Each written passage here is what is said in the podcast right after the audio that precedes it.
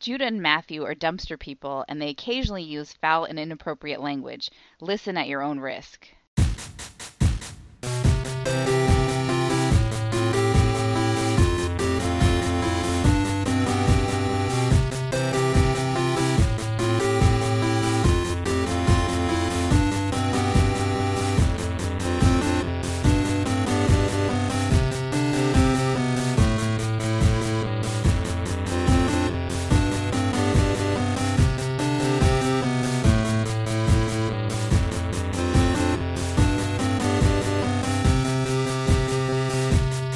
Welcome to Brother Date Star Treks edition. I'm Matthew. I'm Judah. Corrected that little mistake I made last week where I said the real name of the show. that's that's uh, probably illegal. I should not have done that.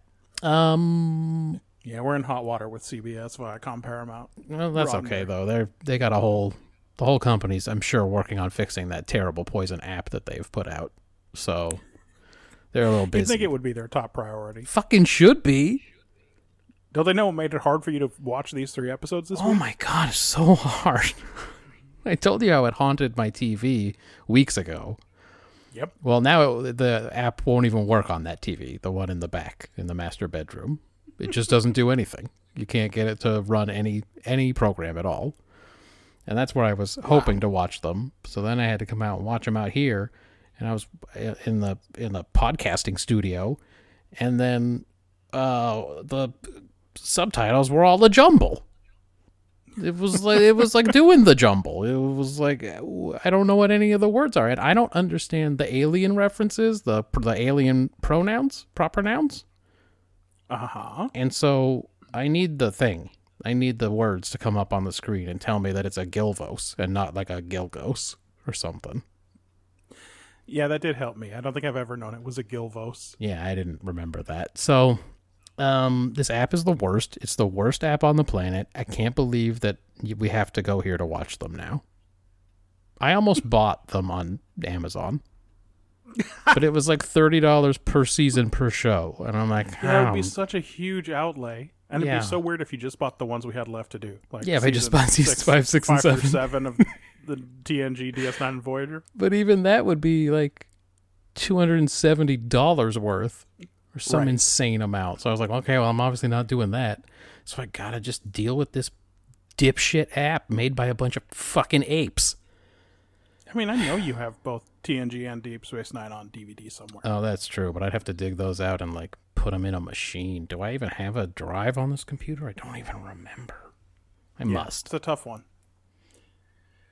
A little bit of business from week 108 Oh, uh, yes. for people who don't listen to the. I actually don't know if we even talked about it, but people who don't listen to the uh, mailbag weeks, Hmm. uh, we did get scores in from Ben, and the winner of week 108 did end up being TNG. Yep. Let's back up. So that was by nine. 44th win through 108 episodes. Yeah, they are. And- they're they're in pole position or whatever. Yeah, and and that finishing order is how we determine which episodes to talk about. Last week's last place finisher was Voyager. Hmm. This week we watched The Disease.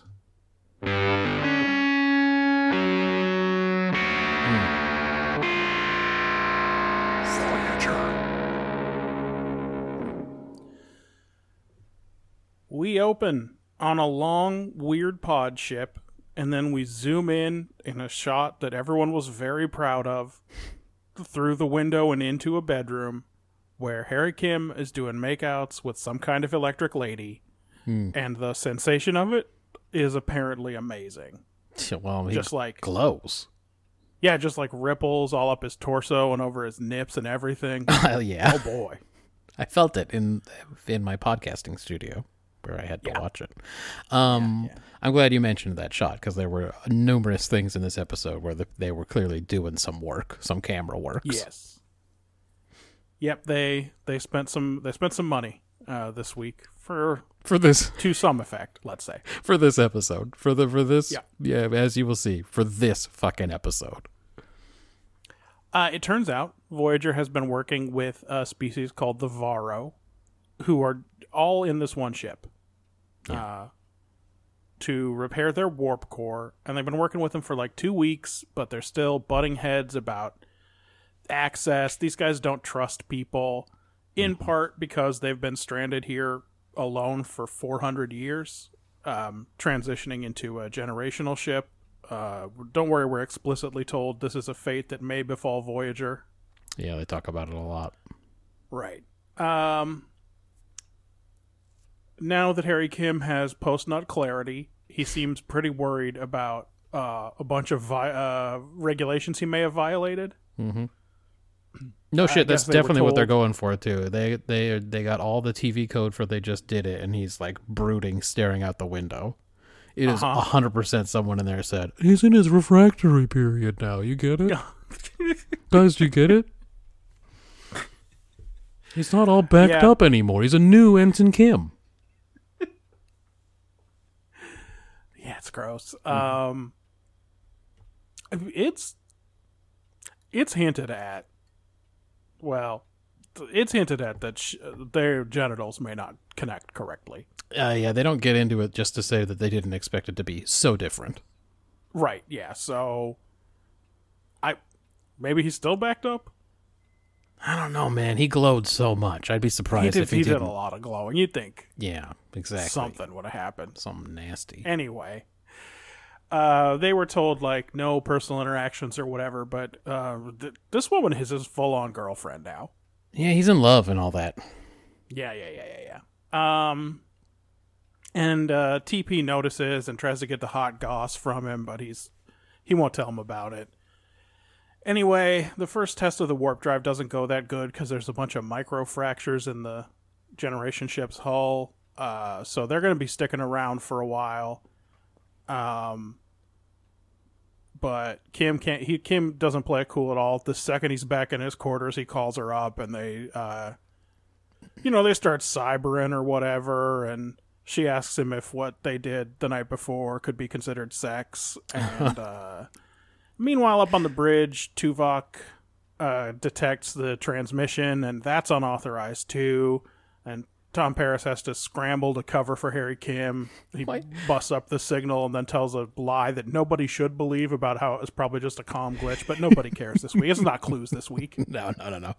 Hey, It's not even Detective Tuvok. my question about that was like, was he encoding that to so that so that Voyager wouldn't detect the transmission, or so that the aliens wouldn't? Because Voyager picked it up, I think, because it was all coded.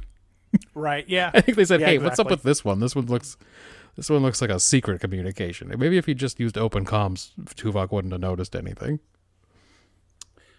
Uh, Harry Kim only knows one woman on the ship, so he tries to have a little chat with Seven of Nine about, you know, what she thinks about romantic love now that she's been hanging around humans for a, a year or so. Yeah. And she tells him love is a disease, so there's the episode title. That's, I mean, look, man, uh, they're going to talk about it fucking so much more after this. Well, during this little conversation, the parallels really pick up because he starts getting a bunch of little uh, electric flashes all over his skin, and Seven drags him into sick bay.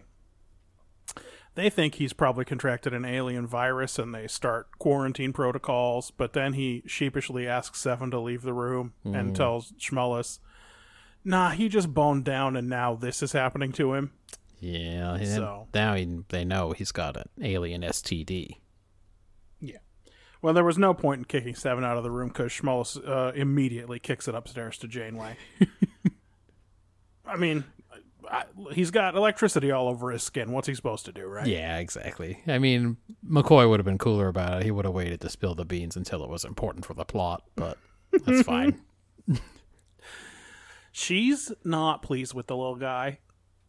He's violated a bunch of protocols about relationships that have apparently always existed, even though all other Star Trek behavior would suggest that they don't. Yep, including Janeway's herself. I mean, remember her with that, her own uh, that nasty European who was telling all his Mediterranean stories? Ugh, That's right, that greasy Mediterranean guy. he was She really for sure. that guy was She that definitely was didn't from get Schmullis's permission. that guy was from fucking Mykonos or something. He was like Something like that. and he and he was horny and wanted some stories. I wish horny and stories rhymed because that would have been a good one. Yeah, well, even worse, this is definitely going to jeopardize their relationship with the Varro and maybe spoil the possibility that they can get some of their cool tech that, you know, because these, again, this hmm. could be their future. Yeah, exactly. By the way, I don't know if I want those guys' tech. It's just a bunch of weird little pods all stuck together. It doesn't look that good. Yeah, for sure. In a quickly abandoned C plot, Neelix discovers that someone has been using his replicator to build a weird little nest in the Jefferies tubes, and he and Tuvok go and find a Varro there. Um, Kim, Kim has to tell Tall that he's been ordered not to see her anymore, which he does by going right to her bedroom. Mhm. And when he describes that they caught him because of his new electricity skin, she explains that it's the shared heart, a oh. special biological connection her species develops when it's, you know, the real deal. Yeah, that's right. When they're not just pounding one out. When they've pounded a few hmm. out, probably. Exactly. Well, anyway, he just can't leave her. It's love. That's right. The disease, Meanwhile, love. this- You know the disease. The- Exactly. The, disease, called love. You've heard of this disease? yeah. Uh, the stowaway tells Chakotay and Tuvok that this generation ship isn't the paradise that it's made out to be, and that there's a movement of people who want to leave.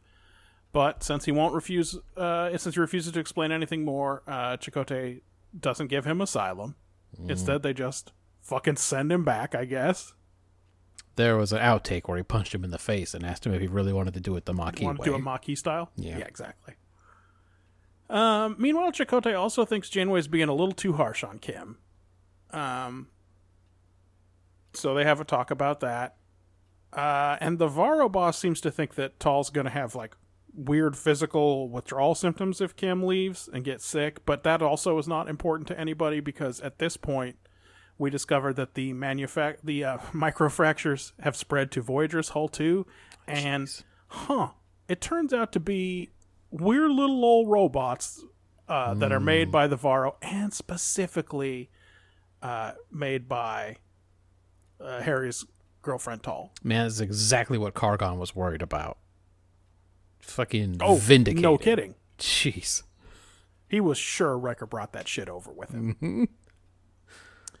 Uh, Harry beams Tall over to a shuttlecraft because he finished work a couple hours early by sandbagging a repair job, and she wants to go see a nebula. And they do that, but Harry can't relax because they're doing a big they're doing a big crime, and sure enough, they get caught. Uh, Tuvok rolls up, and this is when he reveals that they know Tall did the sabotage. And yeah, that's true. What she wants to do is break up the structure so that all the little modules the ship's made out of separate, and everybody has to decide for themselves whether to stay with the ship or go their own way. Mm-hmm. Uh, so But- of course they take uh, the sorry, chief sorry, saboteur sorry. and By the way, Yeah, yeah. they get caught exactly the way that Harry Kim is worried they're going to get caught. He's It's like, any minute, Tuvok is going to roll up here and he's going to catch us. And then there's like a false alarm. And then the next time it's just Tuvok. He just got him. What, it's like there's no other thing that could happen. Like no one on the ship's gonna go. Hey, uh, where's Harry Kim going in that shuttle? yeah, why is he like out of scanning His job was to repair the deflector dish. Why is he going to that nebula? Yeah, it's an insane plan that he has. Yeah. Sorry. Uh, so you, of course, what do you do? You enlist the help of the person who designed the robots, and from this point on in the episode, she's just like second in command on the Varro ship, even though she's definitely a big saboteur. Yeah, she's a criminal. She did a crime. But uh, I guess her expertise in the crime she did has earned her a promotion. And plus, that guy needs Worf and Data at their current stations. At this point, by talking to the Varro, uh, Janeway and the Doctor have figured out what's going on inside Harry Kim biochemically that makes him so crazy attracted to her. And Janeway tries to order him to go to sickbay, but he refuses. And he yells at her about being in love and how he's done being a yes man. Ooh. and uh, he's not he's not really her son and all this stuff. The And, new, uh, the new, new Harry Kim. right. And at this point, the Varro ship starts violently coming apart, and there's some business where they Voyager needs to break free, but it's going to take like two more minutes to evacuate the. Anyway, Harry Kim thinks they can extend the structural integrity field. Blah blah blah blah blah. Yeah, the sci-fi Everyone bits. The sci-fi bits, safely. as we know, are the most important parts of the story. And if you don't do those right, then the rest doesn't matter. So it's like it's it, it matters so little. Everyone evacuates safely. The pods break free. Most of the Varro choose to stay together, but Tall's dissidents get their freedom apparently in one little pod. yeah, Kim and Tall say goodbye. Uh, Kim again won't get treatment for the remaining, like the withdrawal part of being his his breakup from from her. Uh, and Janeway finally sends the doctor away, but she tells Harry Kim she's not letting him off his duties just because he wants to wallow in it. right. And then they have a little talk about his reputation and their special mother son relationship and how he's changed. And then Seven comes by to the mess hmm. hall where Harry Kim is and t- nominally to thank him for doing some of her busy work because he's trying to distract himself, but also to tell him that for no reason that anyone can explain, she has come to think that maybe love isn't a disease after all. I could only read that as she just really wanted to, to give the kid just a, a little pick me up. That's it. Yeah. That's the only thing I could I think mean, of. there's it's otherwise completely unmotivated. So, Matthew, Yeah. what's this episode, "The Disease," about? Okay. Uh, ben, he did get us notes this week, and he says, "What if we took the Cure's love song and turned it into a Voyager episode?" Uh, it seems like they had the kernel of an idea, but then never really used it to say anything. That's pretty standard for Voyager. He gave it a one. Uh, I agreed. It's a one. I had being the perfect officer or employee or subordinate of any kind doesn't make you the perfect man. I don't know what that means, so let's try again. Sometimes even just meeting someone from another culture is dangerous. Wait, what the fuck? Okay, how about love is a terrible, debilitating disease? They made love a literal disease in this episode. Who's writing this show? That's the take. Love's love's a disease. Um, yeah, no, um, I mean, I listen. I agree. Uh, the take that I wrote is love is a disease, but like the one you want to get anyway. That's right. Yeah. Well, uh, you know, better to have loved than lost. I guess is what Harry Kim, the new Harry Kim, learned. Yeah, and Janeway um, understands why Harry doesn't want the doctor to make his connection or his symptoms go away. And frankly, probably everyone but Schmollis and Tuvok and Seven would understand this position. Mm. Because it's like. I mean, that's the way love is. Sure Right. enough, how it is. Yeah. Show, shown off how it is. Um, but so what? What's the yeah. take? It's just a statement. There should have been a scene maybe where someone says that you have to let Harry go through this, like basically other every other person who ever lived, or something else that would have been saying something. It's pre- it's a pretty wet take, but they did they didn't make me reach for it. So give as Oh. many as three. Oh, they got the easy. They got the easy take uh, point boost. Yeah, kind of. They said love was a disease fifteen times. They made it a literal disease where he had all the symptoms, and they could give him a hypo spray, and he'd be okay. Ben is a three on execution. He asks if this is the second or third time that Harry Kim almost gets killed by sex, and then but then he points out that this is Harry Kim 2.0, so it's Yeah. it's hard to it's kind of hard to tell. Um, and then he wonders why Harry and Tall just go their separate ways, and neither one of them stay with each other. It seems like they could have easily made that choice. And let's uh, he he's a three for execution. Let's swing right into my execution. There's no real reason why Harry can't go with Tall or mm. Tall with Harry at the end of this. Sure. I That mean, pod can Voyager just could fl- use fly along- engineer, right? Could be like stuck to Voyager, just sticking out of the back of it or something. Sure. And I guess Tall is kind of the leader of this movement, and she can't just leave her people. They never really say. Yeah. They also don't even hand wave how the microfracture problem on Voyager is fixed. No. Do they fire a bunch of polaron bursts along the hull off screen or something? Well, the good news is Mendon comes around and he has an idea, and he Oh, actually reports it. it this time. He's learned his lesson about the chain of command. That's right. He reports it right to Worf. well, all blue guys report to Worf. We know why. We understand it. It's uh, the ch- the chain of command on Enterprise makes a lot of sense. Yeah, yeah, yeah, yeah. yeah. Um, uh, the worst and dumbest thing in this episode is the last scene where Seven comes in and tells Harry Kim that she was mistaken and that love isn't a disease. because why? What changed her mind? Yeah. It's like it's so clearly for teleplay reasons and so thoroughly unmotivated by what happens in the episode. So, although I expected this episode to be much worse, it's it's still a hack job and um and it's a 3 for me, but uh, there's a sex scene. we have to count it. He got an STD. It counts. She pulls up Harry Kim's shirt. Yeah, no one wanted to see that. He wasn't jacked in the aughts at all. He was soft in the 90s. Yeah, so that's a 2 point deduction and that does bring it down to a 1. Yeah. Okay. And how do you feel it executed? Well, I was the same as you and Ben on your, at least on your pre-deductions score. I have it as a three. Um, a Harry Kim love story is definitely a bad start. You get through that teaser and you go, well, I'm in for it. It's gonna be a bad one. Seven. What do you think about love? What the fuck? I hope I don't jack off. That's the only thing I could think of there.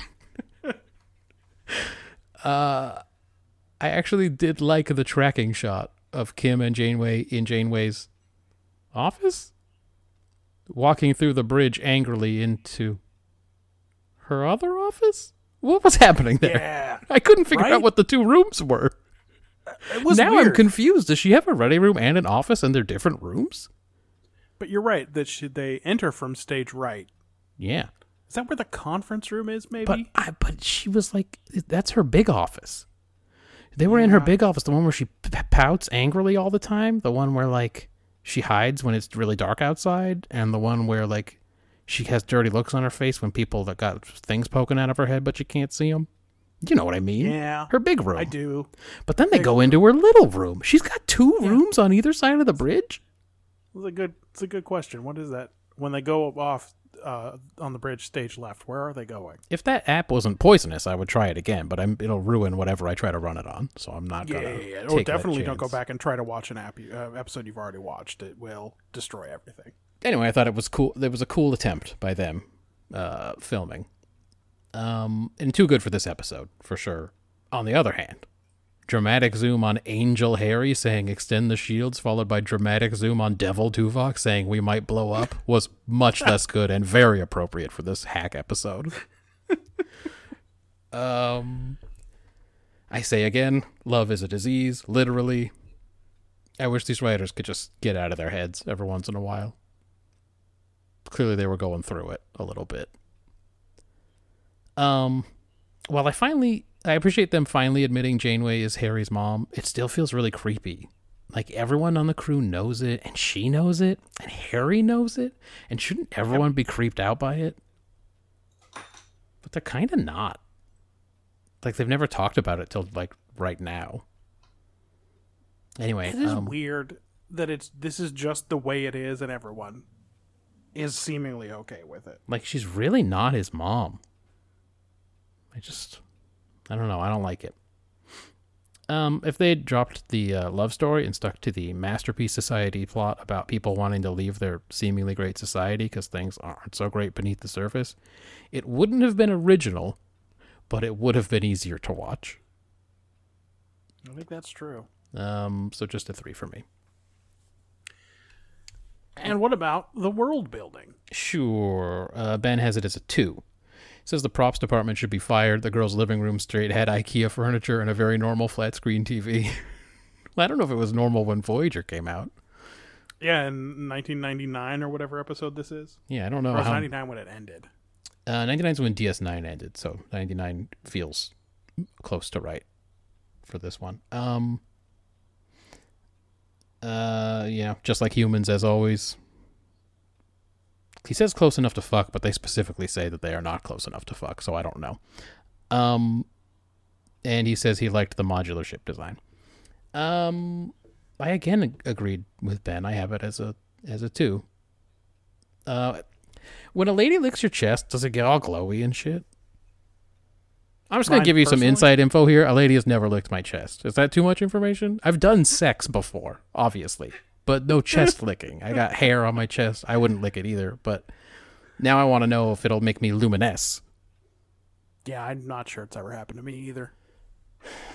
It's too bad. Harry Harry's getting some action that I haven't had. That makes me unhappy. That's Um, TV. For what it's worth, he he probably mostly has to have bra sex.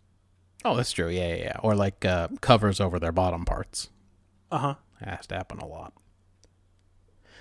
Uh, this generational ship and their xenophobic culture, and also their weird separatists. Did Harry catch an STD? Is that what this one's going to be about? I had that here. Um, I mean, sort sort of. I know it's the military, but Harry has to ask for a private conversation with the doctor. Yeah. Like the doctor didn't tell Seven to leave, and Seven didn't leave, and Seven doesn't know any rules, so that kind of makes sense. But like, he's like, "Can I, pl- can I please talk to the doctor alone?" She's Um, concerned about him. She brought him in there. that's right. know. She's kind of his guardian in Some- that way. Someone's gonna have to tell her to leave. what if she has She's his new mom. she's second second ship She's mom. his sexy new mom. So Well, she might have to carry him back to his bunk, I guess. yeah. Uh, they have to take a course at the academy about getting along with aliens without getting it in. It's called getting along without getting it in. It's called. It was a rowboat. it's right. And there's a big fat handbook about interpersonal relationships. These f- fucking nerds. Uh, I thought it was crazy hard to get a formal reprimand, but now you can get one from doing the woolly pulley with 90s hot aliens of the week. I mean, Worf had to kill a high ranking foreign delegate or whatever. Yeah, but to be fair, probably no one reported to Picard that Worf had sex with K'Ehleyr. He would have got a double reprimand Who that day. if that was a reprimand? She's a she's a whole ambassador. he didn't walk in there and say to Picard that he and K'Ehleyr were mated, and everyone just went, ah, dang it. Like they did on the Klingon ship. I like how even evil, devious Duras knows there's no way out of it. He's just like, ah, fuck, all right, bring me my cool sword. Shit. All right, well, fuck. God, ah, damn it. Uh, the the Olan Vora, of which I would like to pay Jonathan Frakes between 120 and 250 dollars to send me a video clip of his pronunciation. is there a way? Do you think we can find a way? To, is he on the? What is he on the cameo? If, I don't know if Frakes is on cameo. He was in an episode of Castle, but it turns out it was one he directed. Do you think that was that like a criteria of cameo? Have you been in an episode of Castle? He, he, yeah, maybe, maybe. Uh, artificial silicon parasites. Yeah, just a two for me. What about you? Um, well, the handbook on personal relationships is three centimeters thick, and also on paper, I guess. Or you could just put it on a pad, and then it would be one pad thick. Yes, please keep in mind that these they often have like 14 pads on their desk when they're looking at 14 different things. So Yeah, maybe they I did mean, have to just stack three pads up. could be. this is the basic thing, right? Is that there are actually some rules that we've never ever seen or had hinted at before. Mhm. Like every everyone, it comes come up five or six times that uh, when coworkers start dating, the people are like, I don't know, that's not a good idea. Mm-hmm. But apparently, there's a handbook on personal relationships now. Does it say in it, you can come onto my ship, you can dip it in Trick McBridge. I don't give a fuck. I'm not their dad, but they, they can do whatever they want. Is that part of it? Because it doesn't seem like you need- much more after that. That should basically supersede all the other rules. I will never not laugh at Trick McBridge. um, yeah, we get again we get this look at one possible future for Voyager that kind of teases us with the idea of it becoming a generational ship and what kind of problems that could have. Mm-hmm. Uh, the Borg have uh, discovered something like romantic love in at least six thousand different species. Lovely. The Borg are doing some real fucking research. That's what I like about the Yeah. Borg is that they keep records. So like And they do keep records. they're all over that.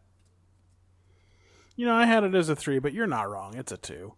Yes, I agree that the only points came from that these things theoretically exist. But again, Yeah. it's so inconsistent. We've never seen them mentioned or acted on before. Uh, characterization Ben's a two, mostly shame in Harry's game. He doesn't like his sexy talk. uh, And he is such a fool. He's not wrong. yeah, uh, he says Tom Paris is a good wingman, um, but then he's then Tom Paris does say you owe me, and that is kind of a kind of a gross thought. Yeah. He's a two. Um, you know, for me, weirdly, there's some real character work in this episode. Both when Chakotay asks Janeway why she listens to him, why she takes questioning from him but not from Harry Kim, and mm-hmm. Janeway's answer is kind of weak. Like, Not a well, surprise you're there. the first officer, that's your job. That's why she But didn't make fun of his tattoo really- and chase him out of the room. Yeah, well, yeah, that too. Seems like she hasn't really thought about it. And then later, when she seems to have done a little introspection and she realizes that she thinks of this guy who probably already would have transferred and been a lieutenant on some other ship if they were still in the Alpha Quadrant mm-hmm. as a weird son surrogate. Like, I don't. A replacement for that dog. yeah, replacement for that dog. I don't expect this introspection to continue or be meaningful in the long run, but I'm not mad at it. Because she's, they actually kind of address this weird relationship and she thinks about it a little bit. It's true. But for the third time here, Seven's last scene is dumb and should be hated. as even as a character piece. So there's some good stuff and some bad stuff. Um, but on the whole, I thought this was the best part of the episode was characterization, and I gave it a five. Okay. All right. Interesting. Um, I guess I had maybe hadn't given it enough credit. Let's see what I had. Janeway ordered no personal interactions with the Varro crew. Janeway finally admits she's Harry's space mom after she's butthurt about catching her son watching porn or whatever. He had a girl in his bedroom. I mean, the other way around, but you know. Sure. Uh, Harry Kim loved the cool alien sex and is just gonna keep breaking the rules to get more. Oh wait, he's in love. Uh, he was top of his class at the academy. In case we hadn't heard that before, I didn't remember it. Voyager doesn't seem like a very good posting. Right? If you and we've heard in, in Starfleet, you get to pick your post when you're top of the class, Yeah. and he picked Top of the top of the class engineering ops. You think this guy would be on a galaxy? yeah, or like a a sovereign. I guess that hadn't happened yet. Maybe a sovereign. Um. Uh, let's see. He was also captain of what I assume was a last place velocity team at the academy. Yeah, we don't really know what velocity is, do we? no, but I bet Kent State fucking laid the smackdown on him. Probably. If Harry It's Kim's your team conference. captain, It's, it's really.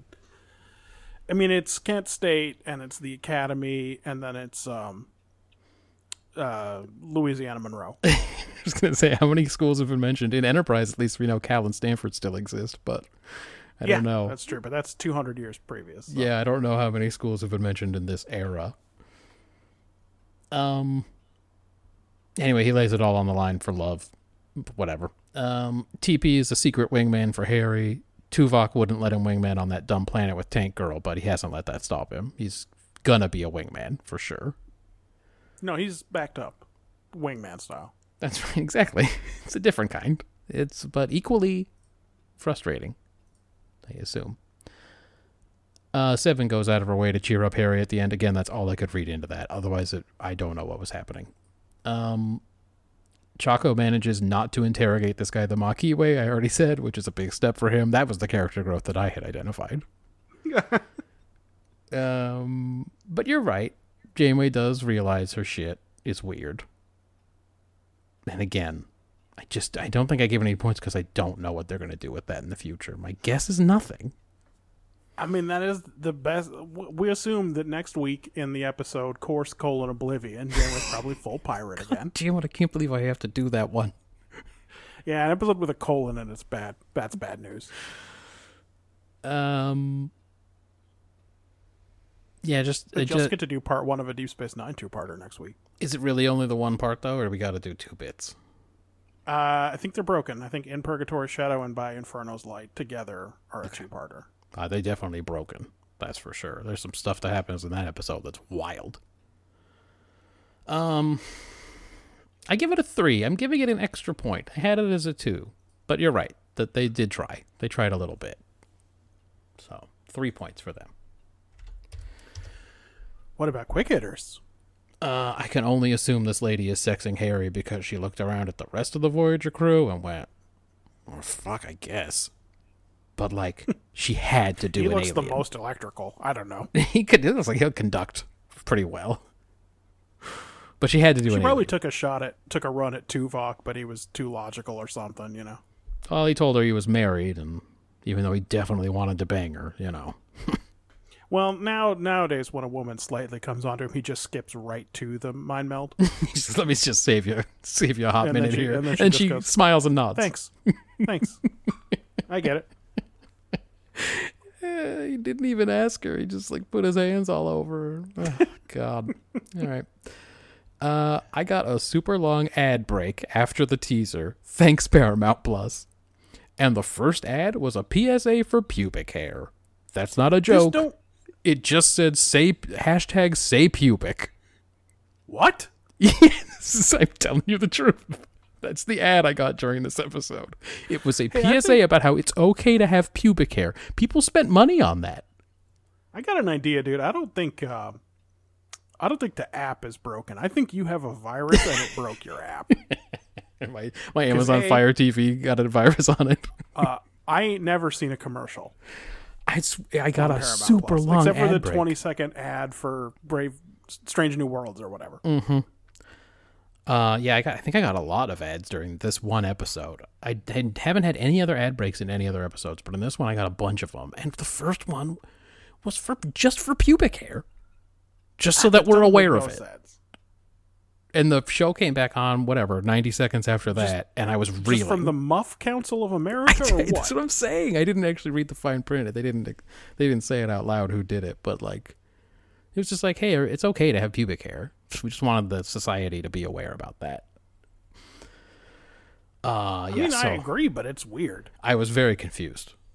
Um, worst actor candidate for me: this Canadian refugee hiding out in the uh, Jefferies tubes.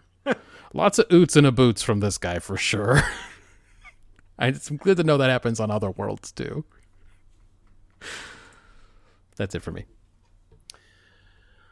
Uh, okay, these aliens, the ones who Ben think are extra tall, Yeah, he said that a couple of Or- times. I didn't notice that, but maybe. or, or they're just doing camera angles or something. But these guys seem like they're all dressed to go play Parrises squares to me. Oh, sure, they're Like wearing. not in the exact colors that the Enterprise crew wears, but like it looks like a Parrises squares outfit. Yeah, they're wearing uh, what I assume is the 24th century equivalent of Champions uh, f- Yep. fitness line. It's not the best, but it's you know they got a good discount on a bulk. No, it's order. the Target one. It's C9 by Champion, right? That's right. It was like it was a bulk order. They got to do it for thousands of people or whatever. So So, in the opening scene, Harry takes his jacket off. He's wearing his purple undershirt. right. Tal pushes his undershirt up and licks, as you say, licks his chest. All right. Yeah. Well, I don't need the full. I know. I remember. We cut back to the bedroom. He's in a purple tank top. Where'd that tank top come from? he brought it. It's his sleep. It's his jammies. he brought his jammies He with him? his He knew he was going to be staying the night with the woman of his dreams, Tal, the alien. Okay. So he brought his It little just- jammies. It just seemed like they added an outfit somehow. You didn't. You, you didn't anticipate an outfit change when they were going to imply sex. You, uh, you've never had your chest licked. All right. No one has ever asked to rub it in. after after sex. So you liked what happened? that's not. That's only something you ask when things went awry. Yeah, it's, usually you're pretty sure whether it went pretty well, I think. Yeah, yeah, yeah, yeah. yeah. Yeah. Uh, then I wrote, "Does Harry think no one will notice his shuttle flying off? Is his brain electrocuted too?" It turns out it is. It is by love. So, yes. Did the Varro leader just give up? Like this engineer is identified as the author of a synthetic parasite destroying his ship, and for the rest of the episode, she's basically his number two. Yeah. and to the point where at the end when he's he's thinking about like it seems like he's thinking about maybe blowing up Voyager. Is there a way I could blow up Voyager while this is happening? She's just like, no, let's not. And he's like, no, all right. Yeah, I guess you're right. I've I've always trusted you. You've never led me astray. Number two. And then ultimately, this separatist movement's plan is to also live in space full time and just keep exploring, but they want to explore different things. Because they just go to look at a nebula that they're all mad that the ship wouldn't look at. That's. I think that was really. I think that was the first time they ever thought about leaving, and it just accelerated way quicker than they thought. I think they're like, we don't want to look at that nebula, and they went, "I'm. That's it. Full mutiny. We're getting out of here. We got to look at that nebula." She invented those robots that night. That's right. I just seemed like the B plot was not thought out. Um, I gave Best Actor to probably Janeway. She and Harry Kim are the only two that really have emotional scenes, and his are not easy to understand. yeah, yeah. I mean, plus you know, there's a Garrett problem happening as well. yeah, well. and then worst actor candidate I gave to either the Varro leader or the Varro stowaway. They were both real stiff and weird. Yep. Hey, I wonder if the Varro leader was a Canadian. He hit it better if he was.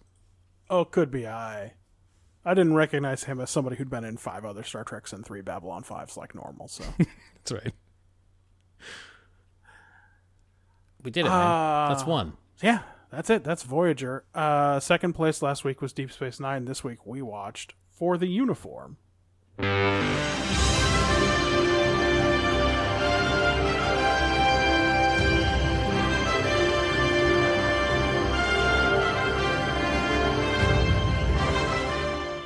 You're supposed to say it like Sisko. You're supposed to say for the uniform. I think he shouts that at him later in the episode. Um. All right, Sisko is at like a Maquis ugh, outpost. I don't know. Looking for clues about Michael Eddington. You remember that guy? That piece of shit. I do. He's he looks real, unassuming, Uh-huh. but apparently Criminal mastermind. he's a lot he's a lot smarter than Benjamin Sisko. Yep. Uh, I guess He's, he's, already fooled him twice. Is all I'm saying. Yeah, I guess Sisko's doing this himself now. He's just just out here meeting contacts, trying to get this Eddington guy. Uh, he thinks he finds his contact Singta, who's uh, that's actually just Eddington with a Klingon disruptor. It's Um, actually a Thai beer. that's right. Sing- It's a different, yeah. That's Singta.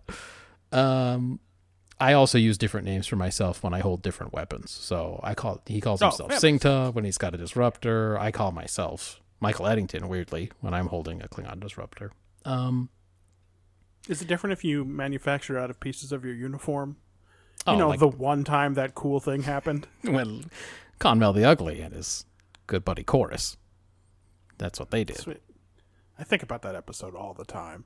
Korris needs a good We'll nickname. talk. We'll, we'll talk about it in in TNG Korris the, the TNG episode. Korris the oddly motivated. I never really figured out what his deal was. Yep. Um. Korris, the feeling that things used to be better in the Klingon Empire, But he can't really explain to people how. He's got a red hat that says "Make Make Kronos Great Again" on it. Sometimes he tries to explain it to people, but then he just you get going down this weird rabbit hole. He never really makes any points, and you just he's just kind of a lot. But he's always got Konmel the Ugly with him. Um. All right, so Eddington marooned Sisko's contact, Singta, somewhere in the Badlands. That guy gonna die. Um, Sisko's been after Eddington for eight months. Guess that's how long it's been. They argue for a minute about why Sisko's still chasing him. Eddington takes a moment to point out some crimes the Federation did. Um, Eddington declines to kill Sisko and warns him not to keep coming for him, or else he'll probably not kill him again. He uh, he beams onto a Maquis Raider and bolts, and Sisko and the Defiant uh, trail after him. Credits. Sisko calls his colleague on the USS Malinche with his uh, his holo viewer, stolen straight from the Great Machine on Epsilon Three, I assume. Yeah. And the Malinche. Yeah, and- yeah, go ahead. Yes, this week, and I think probably no other weeks, they have they've installed these holo communicators, which allows them, I think, not to have to build interior sets for the Malinche. They don't have to It's have any, kind of the main thing, or like the interior of a Maquis Raider. any uh, any terrible and poorly thought out uh, office set settings or bridge settings that never make any sense. Where it's like, why is that guy uh, taking this call in his room? What's happening? Exactly. It's a big problem in all of TNG and most of Deep Space Nine so far. Is that Picard is sitting on a huge and expansive bridge and taking uh, calls on his 300 inch TV screen. but as, every time he calls another captain, they're in like a weird alcove with something immediately behind them, and it's just like they're just in the little Elcar's room. The only people who ever got it right were our boys Tabok and Tay. They had the biggest bridge I've ever seen. The thing went back like 600 miles. It was huge. I think there was fog on their bridge. yeah, it was messed up. Uh, the Malinche and the Defiant are going to tag team this bitch. Sisko and his buddy, Milk Toast Captain of the Week, are crazy overconfident. But when Worf goes to fire the phasers, the whole ship breaks. Eddington taunts them and then opens fire on Defiant. He again declines to kill Sisko, but the Defiant does have to be towed back to DS9. Uh, the Defiant needs two weeks to be repaired. Worf says a couple of Bolian freighters carrying selenium and Brontosaurus oxide. I wasn't paying attention. And even though, um, anyway, uh, they were uh, hijacked by the Maquis, and even though we're told what the cargo is, everyone shrugs and says, That nothing. Yep. Um, Captain Haircut of the Malinche says he's been tapped by Starfleet to go after Eddington instead, since Sisko keeps sharding in his shimmery jammies. You know, a lot of the time I step in and give the actual name of a character when you're just calling him Captain Haircut or whatever. I don't have it this week. I don't get that guy's name. Missed that I one, huh? think they probably said I think it, they said I it the first time. Yeah. Then the rest of the time they just say contact the Malinche. Um, the background music at this point says this is the lowest point in you, the viewer's life. Right. This is important. Sisko hits a heavy bag, steadied by a very scared Terry Farrell. Yes. Dax, I think the character is not supposed to be scared, but Avery Brooks is going all out. He's going ham on this bag. This is a ham bag, and she is not prepared for that at all. Uh, she's a former model and she's tall, but what do you think? She's 110 dripping wet? yeah, and by the way, she's not so great at all her dialogue anyway. Imagine how hard it was for her to remember it while she's getting fucking punches thrown near her. She's like blinking instinctively the entire time. like she can't help Yep. it. anyway, he um he explains that while he's punching this bag that he took Eddington to a baseball game and put him up for promotion. They made identical best buds flower pots in pottery class with Eddington. Get it, best buds. Yep. and so he's pretty he's still pretty pissed off about this whole thing. Um Eddington does a bioweapon on a Cardi colony. Yeah, it's not great. Yeah, making it uninhabitable to the Cardassians. But I guess safe for humans. The only species Eddington seems to care about. he says many things in this episode about humanity and humans. Uh, I mean, look, to be fair, they say that it's harmless to most species, but not Cardassians. And later on, when another thing happens, they don't really bother to, to make that claim. Yeah. Uh, anyway, he's got enough Rodox and Rhinotar to keep making nasty old stink bombs. and there aren't any other ships around for some Somebody's reason. been playing Final Fantasy VI. So, anyway, Sisko decides to take the broken ass Defiant out again. Nog's gonna be like the communicator between the bridge and engineering, and the ship can't cloak or beam or replicate or like be stable. We're doing a submarine movie. Yes, yes. We're, we're now they had to come up with a reason to make it more submariney. Mm-hmm. Um, but in a self-aware twist, the Holo Viewer works fine. Yes, well, it's brand new, so it never had the virus. Hmm. A dumb montage of the crew figuring this broken ship thing out. Blah, Blah, blah. They find Eddington, who appears on their bridge in holo form to taunt them yet again.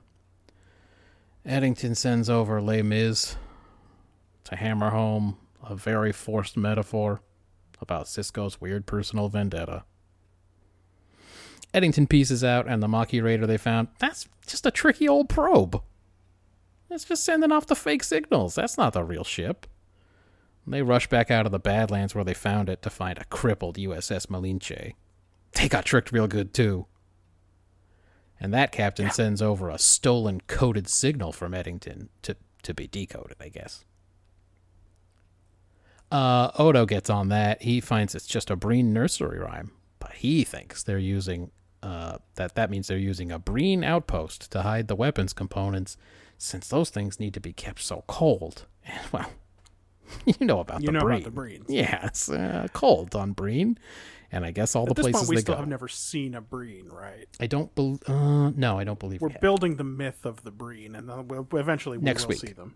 We see one next week. Okay, cool. so when you told me what the episode was, that's I figured it out. Well, either next week or the week after, I don't remember.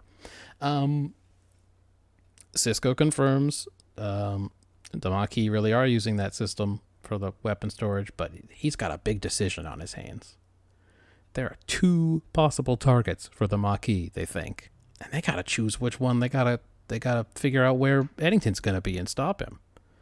But this is nothing because Sisko picks the right target, but they're too late anyway Yep.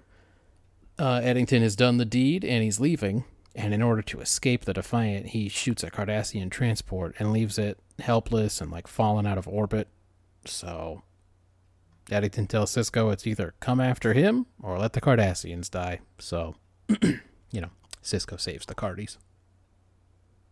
Because these writers can't trust us, Sisko has to explain the plot of Les Miserables to Dax. Sisko uses it to psychoanalyze Eddington and decides Eddington thinks he's the good guy, the hero. And so Sisko's going to give him what he wants. He'll be the big old bad guy and make Eddington sacrifice himself to save the day or whatever. Yep. Without talking to Starfleet, he just walks out of the room. He decides to use his own bioweapon on a Maquis colony. He warns the Maquis ahead of time that the planet's about to become uninhabitable to humans for the next 50 years and invites them to leave. Eddington tries to call his bluff, but Sisko is not bluffing. He does a dirty bomb in the atmosphere on this planet. And um, then Sisko sets a course for the next colony, and Eddington initially offers his bioweapons in exchange for Sisko not doing that. But Sisko insists on getting Eddington too. Eddington, calling Sisko Javert over and over, agrees. There's like a weird Solomon's wisdom thing happens in the captain's log where the Federation citizens are going to live on the messed up Cardi worlds and vice versa. I don't know. It's always in the captain's log where they reveal stuff. That's how we're supposed to look at Sisko from now on without spitting when we see him. Tur- turns out it was all a plan. Yeah, that's totally fine too. I'm sure none of those people mind any of what happened. Um, Yep, the Cardassians love bre- breathing trilithium resin, and humans love living with that biogenic weapon. it turns out is it actually weapon. it's better for humans to be in that atmosphere now. Sisko and They'll have great fingernails from all the selenium. Sisko and Dax celebrate a truly horrifying episode in Starfleet history. End. Wow. Uh huh. What was this? Maybe the greatest of all Uh, episodes about. Ben says the ends justify the means, and it's another step in the war is hell arc, and it's not a great look, and he gives it a two. Sure, that sounds fair. I'm gonna say this is at least our second or third bite at the idea that understanding your adversary's worldview and motivations can present the solution to otherwise difficult problems. Mm. But I don't know. Eddington spends the whole episode telling Sisko this isn't personal for him. And ultimately, that's the key. Like, the whole Maquis conflict isn't personal for Eddington. Yep. He's not from the DMZ. He's another Thomas Riker Yeah. out there to prove something about himself and Get about out of the my kind notes. of person he is. Stay out of my notes, you little fuck. And that's the angle Sisko uses to reel him in. But know your enemy is a 2,000 year old doctrine at least. so this is, it's just not a hot take. No, Oh, so we might have heard of that. So uh, while I don't, certainly don't disagree, I could not give it more than three points for this. Okay. Um, here's what I got. Only the portal of the Tkon Empire hadn't heard about Sun Tzu, And he'd yet. been around for a long time. Yeah. He'd never heard it though. Maybe he was just impressed To by be fair, he confidence. was asleep for 10, 40,000 years before Sun Tzu was born, so whatever. It's true. I think he was more impressed by Riker's confidence, though. He's like, this beefwit really thinks he's got it. I'm interested in this. Um, sometimes to do the right thing, you gotta do a wrong thing, man. Sisko thinks getting Eddington is the really important outcome. It is not clear why he thinks this. I mean, it is clear it's personal. So he's willing to hit the Maquis with a dirty bomb, maybe several. We don't know how far he was willing to go. He might have done them all. He's been mad about the Maquis since Cal Hudson. Another one. Thanks, stay out of my fucking notes. I, I guess. Cal Hudson, uh, Cassidy Yates. The Maquis are a real thorn in this guy's side, I know. frankly. Uh, I guess this is true in certain cases, and that's not nothing. So I can grant it points, but I mean there are obvious problems with this episode. Uh, I'm gonna give it a four. All right. Uh, what about execution? Before I flip into mine, I will say that Ben gave this a two. Uh, Sisko consistently outwitted by Eddington. Um, Eddington even shows the other Captain Mercy, but then Sisko's brilliant plan is just to become a terrorist using Starfleet's best ship. Uh, and then it's all fine at the end because they swap planets and live on. What the fuck? Yeah, all all fair. Uh, so anyway, my problem with what I said was: Does anything happen in this episode that would lead you to believe this is anything other than a personal vendetta by Sisko? No. I mean, they talk about it a bunch, and he offers nothing in the way of a greater good scenario to support these wild, unsanctioned attacks. No, in fact, he just constantly doubles down about how Eddington is his problem mm-hmm. because he should have known that there was something fishy about the guy, et cetera, et cetera. And he's supposed to make, he's supposed to be a good judge of character and blah, blah, blah. And that's his job as the captain. He just can, he just doubles and triples down on why this is his problem. Yeah, so is the take that I gave actually true of this episode? I don't think so. Right. There's no real greater good that Sisko seems to be searching for. He does want to solve the Eddington problem, but it's like it's almost like he hasn't said to us, but he believes that after he solves the Eddington problem, the Maquis problem is solved. Or something. Right. But we never And get anything frankly, like don't that. the Maquis kind of disappear from the story after this point? Well, it's since we've talked about all of the Maquis that have hurt Sisko, it is very strange that the way they go down is, oh, the Jem'Hadar killed them all off screen. Spoiler alert, everybody. Right. Uh, the Jem'Hadar just killed them all. You just go, well, that's it? Off screen? Okay. Um. So yes, that we don't see a, a ton more after this. Um. The lack of any repercussions or consequences for Sisko and his crew is wild. It's clearly not Picard's or Gene's Starfleet anymore. Um.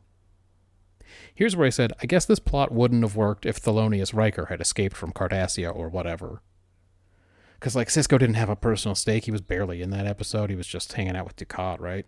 Yeah, that was uh That was, that was Riker and Kira. yeah, exactly. That was the one where Kira episode where she kept calling him Starfleet and trying to prove him to, to prove to him that he, there was no middle ground, that he had to be a terrorist or be Starfleet. Exactly. So that's why they couldn't just resurrect Thelonious Riker because they wanted this to be a Sisko plot. Um, yeah, that was the one where he and Dukat were hanging out. And Dukat's like, "My kid's birthday it's today. I was gonna take him to Lakarian City for the fucking raging waters they got there." And now he's gonna hate me forever. He's not gonna care what I why I did it. He's just gonna remember the birthday he didn't get to go to Lakarian City. And spoiler alert, he's not gonna get to go No, something happens to Lakarian City. Um. So anyway, so you couldn't have it be that. So they had to write this Eddington plot, but he's the same character as you pointed out. He's like playing hero. He's had no personal stake in it. He just like wants to be a cool, sacrificial hero for whatever reason. So then I was like, well, what about his old buddy, Cal Hudson? from the early days who turned Maquis. Whatever happened to him? Because honestly, I can't fucking remember. Did he die or go to prison escape? I don't. I honestly can't recall. So maybe they can't do it because they he beefed it. I don't remember. I'm not gonna look it up. Uh, That's not what I'm doing. You don't hear anything. But anyway, he would have been fun to have in Eddington's place. That would have been nice. But you know, once they did this thing eight months ago, this was always going to be the Eddington show, so it doesn't make sense for me to talk about it now, I guess. But like, I was just thinking. Um, all the Les Mis stuff is so on the nose, and they hammer it so hard the whole time. It's so amateurish, but I mean, it's just sci-fi. So Well, listen, I'll be honest. I was kind of glad because when it started with him talking about how this isn't personal, you don't have to come after me, I was like, or are we doing Starfleet's or Star Trek's favorite thing, Moby Dick? Is another Moby Dick? Yep, they do love that. Um, the Holo Viewer thing is super cheesy, but will seem even cheesier when we realize they never use it again. Yeah. The stakes go up a lot in this episode, but for some reason, Starfleet's got no ships to throw at the problem. Where's Jellicoe or whoever? This is the DMZ. It's wild that with the constant Maquis problems, which are Uh-huh. only getting worse, and the proximity of Cardassia to the wormhole Sure. where the Jem'Hadar are, that there are not a bunch of ships in the area. They literally are like, there's no other ships. That's why he's got a, that's why he takes the broken Defiant out there. Jellico should have a whole squadron out there. Are they, you would think. they're using bioweapons out here. Just one nebula. Just get the fucking Get the Phoenix back. just get the Phoenix out there under, you know, Whoever. Ben Maxwell's second in command. I hope that guy went to prison. Um, It can't have been good for his career. I don't know. It should warrant a pretty strong, strong response, but there's just no one there. And like you said, the wormhole and surrounding area should have like a hundred starships already. This it's a dumb show. It's not a smart show. This is the theater for the Federation right now. I would think so. There should be a bunch of ships there. All that being said, But then that would that would cause the problem of why is any of this Ben Sisko's problem? Exactly. It wasn't a terrible watch. Avery Brooks gets to be mad for 40 minutes. I always enjoy seeing the heroes face someone smarter than them. Like the way Seska used to just fucking pwn Voyager every episode. so, like, she really did have their number. I don't know, it could have been worse, but there's so much dumb in here. So I can only give it a, a three. Well, it's going to be a three for me also.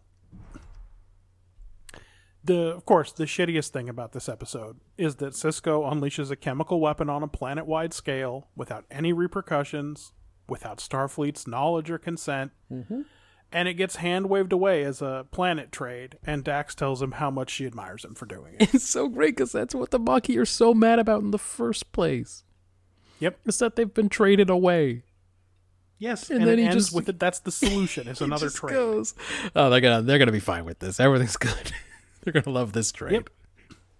It's crazy. Uh, so we're not just left with the conclusion that Eddington sees himself as the good guy. We kind of have to ask if he is. Oh, sure. Uh, of course, he poisoned two planets himself and used a bunch of human shields, Cardassian human shields, to escape capture. Yeah, so not like a really good guy for sure. Right. But what Sisko does, Picard wouldn't do, and I don't mm. think Kirk would do. no. You know who would? Janeway. Kathryn Quantum Leap Janeway, putting things right that once went wrong. Janeway would for sure. She would for sure say, "Well, let's bomb one of theirs." Do you Or think season three Pirate Archer, but Thank not so season four Archer. I want to be clear about this. I really- just season three Archer. I'm glad you said that because I was literally about to say, what about the Delphic Expanse archer? And yeah, that he's is the what only you're other saying. one. Yes. the guy who stole the warp core from that ship and then presumably Damar. left them there to die. Tamar beefed it out there. You know it. You can't survive without his warp core. Ugh. Um, episode wise, the submarine stuff is all tacked on as usual, just because some writer watched a sub movie on TV Sure. uh, and thought it was really cool. It doesn't add anything, especially when one of the main tenets of sub movies is that you can't talk or know anything about the enemy sub commander. Yeah. You can only fall in love with them from afar, like Mark Lenard's Romulan commander. exactly correct. That's why that one scored so well. But in this episode, Eddington is basically standing on the bridge all of the time because he stole a holo communicator too. Yep. So overall, um, I thought it was a pretty mediocre effort, and I gave it a three. Okay. Uh, well, what about world building? There was certainly some wild shit going on. Uh, Ben gives it a two. He says an old Excelsior is a reasonable replacement for the Defiant and should be strong enough to take on one or more Maquis raiders. You'd think so. Um, Yeah, species specific nerve agents, etc. For me, we have the holo communicators. At this point, I'm just going to pretend like I think they'll be there next week. Sure. Well, they definitely Um, talked about them a lot. So we see a bunch of manual ship procedures. we have these very targeted uh, bioweapons and viruses. People still read Les Miserables, and uh, oh, there's a clear escalation in the DMZ. Pretty clear. So I thought there actually is some world building this week, and I gave it as much as a four. Okay. Um, hey, I didn't. This is not one of my written quick hitters, so I'll just do it here. But uh, Les Miserables is huge. Sisko wasn't really reading it right. when Dax goes in and looks at him, Sisko, although he had a pad in front of him, and although we saw that Eddington sent him Les Miserables, he had the Cliff's Notes or something, or No, just a. Wikipedia page. He walked into his office, slammed the pad down on the table, and went, Computer, synthesize! and then it, it told him what happened in the in the plot. Yeah. So four for me. Yeah, let's see. Uh, the various Maquis complaints against the Federation. We got these bioweapons. We got the computer virus that takes down the Defiant. The USS Malinche's Excelsior class. We got Communicator Nog and all the, like you said, the manual ship operations. We got Holo Viewers. The Breen like the cold. We know that. Starfleet must hate the Maquis so much to let Sisko's shit go. It's we'll never know, I guess. Well, I have to take that as confirmation that Starfleet just fucking hates these guys. This is look, everyone everyone got a pass for about 10 years after the Norah Satie thing blew up. sure. I think we just have to assume there were re- a lot of big repercussions after Admiral Thomas Henry walked out and she just ranted and raved like a lunatic and probably all of her previous investigations got overturned Sure. After oh, that yeah, happened, They looked then- into her shit 100%. And then for like 10 years, nobody was looking into stuff too close. Probably right until after Janeway got back. And then people started reading her logs and they were like, Oh, we already promoted her. Son of a bitch. all right, shit. Yeah, the Probably way, that, five years after Janeway got back, someone wrote a book and it went to the top of the New York Times bestseller list. And Starfleet was like, okay, so w- we don't just have an image problem here now. We actually do need to start. There need Yeah. to start being consequences. it was a. Pentagon Papers of the future where they just, Mm-hmm. someone got access to all of Janeway's logs and went, what? Hold on a minute. Um, by the way, that Thomas Henry thing, it's like the it's forever going to be my favorite scene, including uh, a character who just doesn't say anything, just no lines, just no lines in the whole episode. Just shows up and He goes. does a great job this." of looking like he smells shit, standing up and leaving. Yep. Um, is the Maquis even more of a Homo sapiens only club than Starfleet? I get you get like the random Bajora who show up because they hate the Cardis, but it seems more like a keep the DMZ for the Terrans kind of deal. Yep. I mean, Eddington does say make a point to say, and these are humans. Thank you. Yes, get to it in my characterization about Eddington. Um. Anyway, I agreed it was a four. There's a lot happening in this episode, though I could see less if you were, if you just hated it. I mean, I hate that there are no repercussions, but But also, it's very believable for Starfleet. it is so it's sort of believable. Listen, last week, uh, Picard gave a whole speech about how many times he's violated the Prime Directive. Yeah, he did when he made his kind of. I mean, again, the only way I could read it was he knows this guy is a jelly brain, but like he's got to really butter up to him a little bit. He has an obligation here. Yeah. Uh, characterization. Um, ben says Nog being reintroduced to the audience for no reason. He just repeats what Sisko says. Sisko could just say it directly to engineering. Lame. Um, apparently, as a cadet, he's rated to. This is all about Nog. He's rated to go into battle, so there's that. And he says Eddington's growth a bit as a sympathetic character. Again, is he that sympathetic? Deluded by his own sense of grand martyrdom, which eventually is his undoing. Um, here's what I said Eddington finds it especially despicable that the Federation did some shit to humans, man. Humans, like him and Sisko. Yep. Also, critically important, he sees himself as the selfless, sacrificing hero and falls to Sisko's heel turn gambit. Um, Odo gets to say "I told you so" about being replaced by Eddington, which is kind of nice, actually. Dax says Sisko is more like Curzon all the time, and for once he Yeah. says, "You want to get slapped around?" like for the first time, someone didn't just go, "What a great guy." Uh, Sisko takes all of this Maquis stuff very personally, and you know what doesn't help? Getting pwned over and over and over again by them. Just constantly. He does some wild shit in this one that we've foreshadowed on this project. Many like we've talked about it so many times of the things that Sisko's going to do. Just And- real quick, would it be better if he had a Brooklyn Nine Nine style relationship like Jake Peralta has with Doug Judy? Uh, the Doug Judy is constantly poning him. the Pontiac Bandit still, or whatever. He, yeah, the Pontiac Bandit, but he still really loves him. it would be pretty good. I do always enjoy those episodes. Whenever I realize it's a Doug Judy episode, I go, "Oh, good." Um. Anyway, we talked about this happening many, many times. Now it has happened. That was the thing that we kept talking about. Was when Sisko Yes. does a dirty I bomb. made reference to this dirty bomb plot a lot of times. Worf gives a look like, "I don't want to do a dirty bomb," but then he meekly presses the button anyway. That's some honorable fucking warrior shit right there. Mm-hmm. He didn't even threaten to mutiny like he always does on TNG. He just went, hmm. I guess Worf's I got a it. pretty broken man at this point. I think so. Like, if you think about what's happened to Worf since he came to Deep Space Nine, he's been kicked out of the Klingon Empire again. Yeah. He he had his brother's memory erased. Yeah, that's really on He him. though. helped Quark win the love of a Klingon woman that he himself was infatuated with. He became a terrorist on Risa. It happens a lot on this show. A lot of people just becoming terrorists. Again, I just have to say this was before 9/11, and I guess you could just write a plot where one of the characters just becomes a terrorist for a week. Uh huh.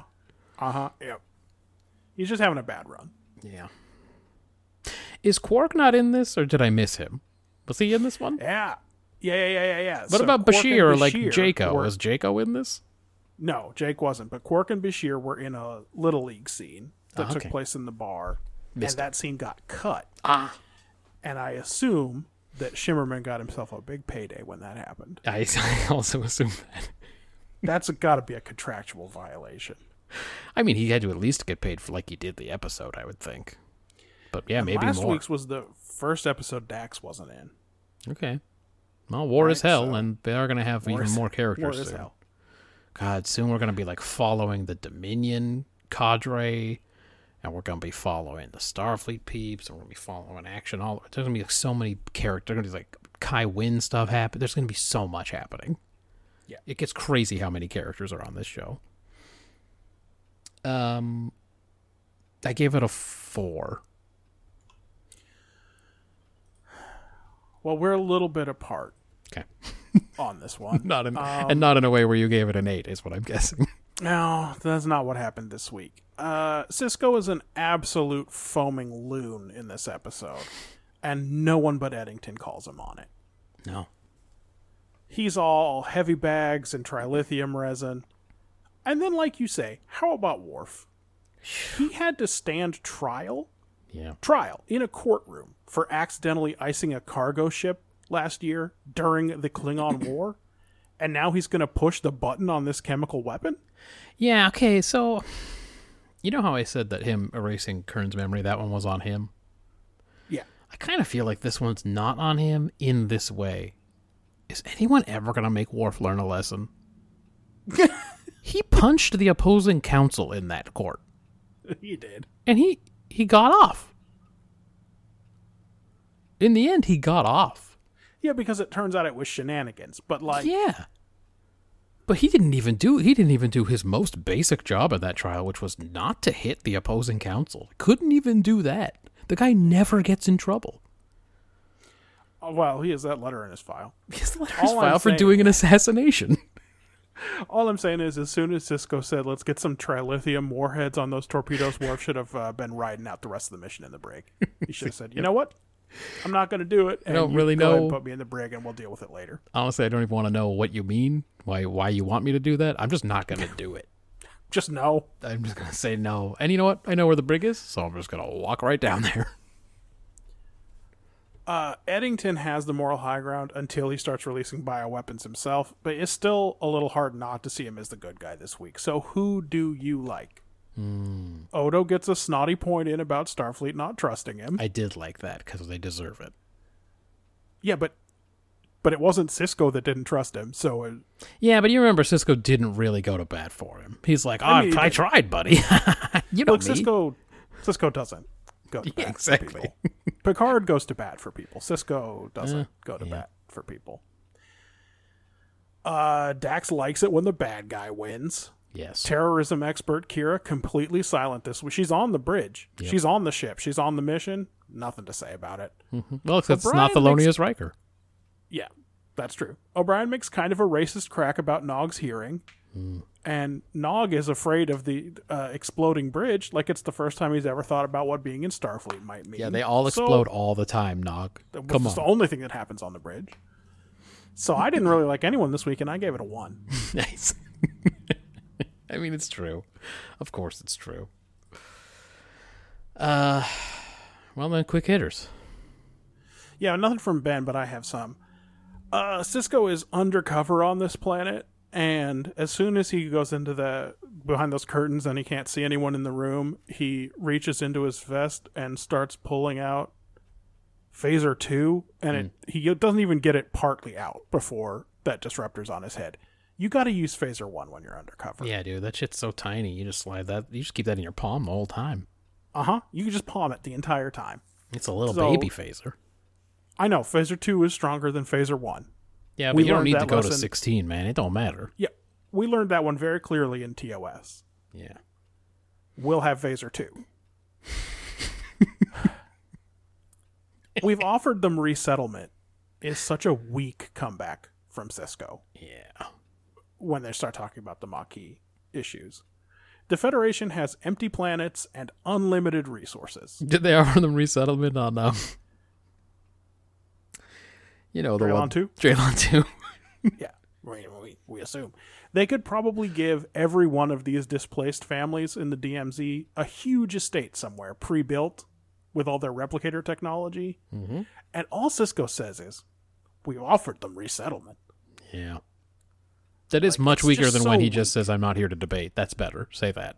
Yes. Uh, the new holo communicator looks just like they're right on the bridge with you, so no one has to build a bridge set, and we don't have to wonder why every other Starfleet captain takes the call from some tiny alcove. And they didn't do a thing where they're like little or something, so they had to do effects. Right. They're just no, they're just standing there. There's there's no effects at all, and behind the scenes, that's the reason why we never see the holo communicator again. It's because when they saw it on screen, they were like, "No, Ed, it just looks like he's standing there. It like you can't he tell beamed that it's, there. Yeah, it just looks like he beamed in. It doesn't. It's nothing. Yeah. Uh, someone else, Matthew, is must be sensitive about his height. Uh, Sisko's boxing shoes have really thick soles. so I guess he doesn't really like standing next to Terry Farrell in athletic shoes. Maybe his Well, boots have a little lift in them we don't see. You know, sometimes I wonder if that's the crazy behind the scenes people. The one same people who give her the padded bras and stuff. If they're like, well, he's a Oh, man. could be like he's he should be taller. He, she's uh, to be the captain. You have to be taller. Everyone knows this. I'm pretty sure Kirk said it at least once. Right. Uh, I mean, Kirk's boots had Cuban heels, but everyone's did, so I don't know. That's right. That was just the cool style of the 2260s. Yep. Uh, also, whose idea was the workout smock he's wearing? yep. His weird boxing smock. Mm-hmm. So no one, you know, by the time they have Tuvok having people running laps, their workout clothing seems a little more reasonable. But in this one, it's pretty whack. Yeah. I don't think they practiced this submarine acting quite enough. It did not work for me.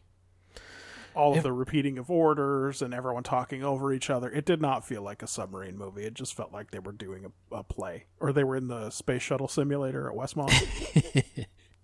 It was like they um they all read the read ahead in the script and they read that that part didn't matter. The part where they were on on a submarine.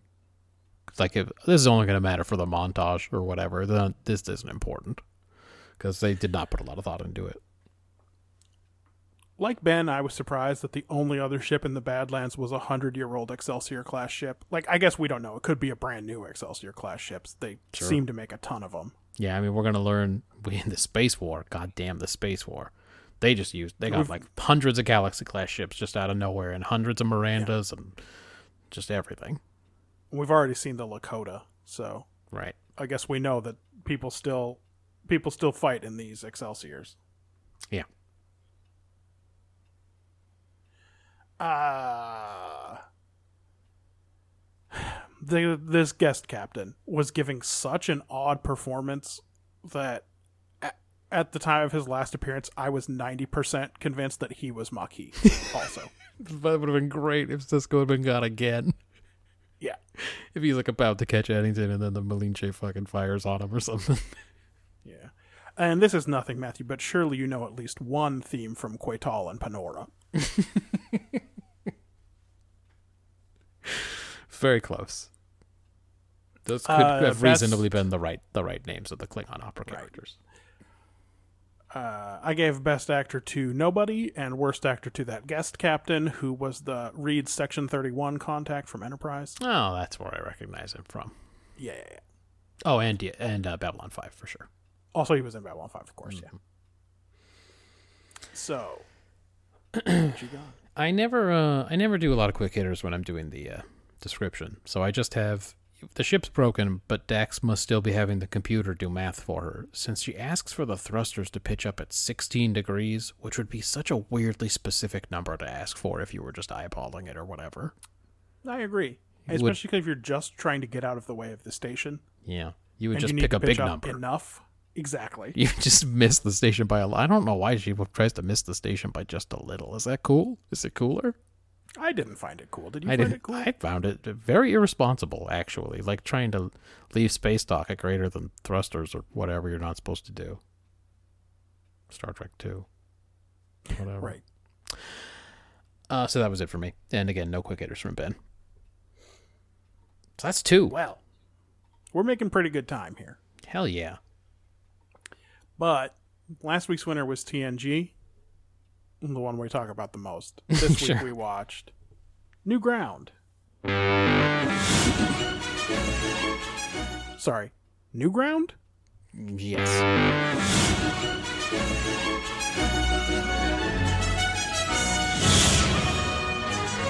And by the way, the reason I'm, we I'm talk about kind it, of a, a Tin Man judgment on that. sure. The reason we talk about this one way more than the others is because unless it's a Thelonious Riker turns Maquis episode, it has way more frakes than the others. That is true. Um, although this one's not real frakesy. Yeah, but he gets in there though, doesn't He gets a couple of scenes. Enterprise is at Bilana 3 to study a new propulsion method, soliton waves, and Geordi is fucking pumped, but everyone stiff arms him about it. Yeah. I felt bad for the character and the actor. Yeah. He has to go call some random engineer off screen and walk out of there so he's not around when Worf's mom calls. uh, to say they're on a nearby freighter, um, and she's got his boy with her. Imagine how weird that would be. He doesn't play it nearly weird enough. No, she just fucking showed up at his work, I'm but on a also his work is hella far away. Hey, it's me, your old mom from Minsk. Hey, I'm on a freighter nearby, like near you. They got your kid.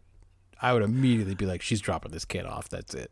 Now, now she's from Minsk, but they live on the farming colony of Galt, right? Oh, I thought they went back to Earth. I thought he always said they sent him back to Earth. So I thought they went back. I think they- they're Oh, from maybe. Galt, and now they live in Minsk. And now they live in Minsk. Fuck Yeah. it. Because it's the Galt of, of Earth. Well, this boy is big when he beams over. yeah. in his jacket that is 50% pockets. and he spills the beans real early. He's there to stay. That's right. Worf's mom doesn't want to come right out with it in 10 forward, but they just can't handle this little guy anymore because they're old and also he's a little liar. Yeah, he's a little piece of shit. Has a bad attitude. She gives him this report right up at the top. So it's not like she was really trying to keep it from him, but like, that's the deal with Alexander. He's a little fucking liar. Yep. Worf has a very awkward walk with him down to the classroom to meet his new teacher. But Alexander's got ADHD or whatever. It, we don't know because no one really looks into his behavioral problems too much in this one. It's just like embarrassing for Worf. That's the main thing about it. yeah. And well, I, and probably generations of Klingons before Worf. well, yeah, that too. Um, Worf is late for a meeting with Picard, which you know he hates. well, on this ship, that could Riker might just come in and demand that you be transferred. Right. Um, Picard wants to talk about I don't know new security officers or something. Mhm. Um, but they keep getting interrupted by calls about Alexander. You know, Alexander's being onboarded, and there's a lot of stuff, a lot of forms and shit. They gotta know his And Picard- birthday. They gotta know Uh-huh. like his medical ID number or whatever. Uh-huh. All kinds of Yep. shit. Um, and Picard says the right things about it, but he is also very clearly irritated by these interruptions. It could not be more clear in his body average, uh, body language. So is Worf supposed to ignore that? Is what I want to know. Just knowing, generally speaking, because the captain often talks about it, that he's anti-kid, he hates kids, Uh huh. doesn't want Yep. any kids around. and yeah, and Picard says you're not the first officer to uh, have to to be a parent on this ship, et cetera, et cetera. But like every time one of these calls happens, Picard fucking leans forward and puts his head down and takes deep breaths. Real tough. Um, they start setting up the Soliton wave tests with a Doctor Ja'Dar. Yeah. Um, they're gonna shoot a wave at another planet, and a ship's gonna surf on it, and then the other planet's gonna shoot a wave to stop them. Shouldn't they have just like shot near the planet? Uh huh. Yeah. I don't want to. Yep, I don't want to get ahead of myself, but I mean, I feel Yeah. like let's they should uh, let's just not jump three it. minutes ahead, but yeah, they should have. Up on the bridge, Troi encourages Worf to go on a father-son field trip for the primary school to meet all the other dads. Um, Yo, how many kids are on this ship? How uh-huh. many kids are on this ship that they have a father-son field? Trip? Was it going to be like four dads? I mean, it turns out to be like four dads. Yeah, but at one I point they're able think. to kidnap about fifteen or sixteen white children. I guess, but that's, that's well, those were all the white kids that I gathered. Yeah, yeah, yeah, yeah, yeah. Um, they go on. He goes on this field trip. Uh, everybody gets a real sad lesson about the extinct white rhinos, and then they meet the Corvan gilvos, another species that the Enterprise is ferrying somewhere to save from extinction. And Alexander tries to steal a little toy lizard, but he gets caught. Yeah, Worf gives him a big lecture on honor and shows him his cool statue of naked dudes wrestling. Yes. And Alexander promises it won't happen again. And Worf then, you know, he even tells Troi, he's got it. It's all good. Stay out of his business. Doesn't Mm-hmm. listen when she tries to tell him it's usually not this easy. right. Uh, Yeah, he's real. He's test- like Lol in this one. He's like without understanding it, I uh, somehow I've mastered somehow it. mastered it. Yeah. exactly. They blast a test ship into warp with the Soliton wave. The Enterprise snuggles up close to it in a chase position.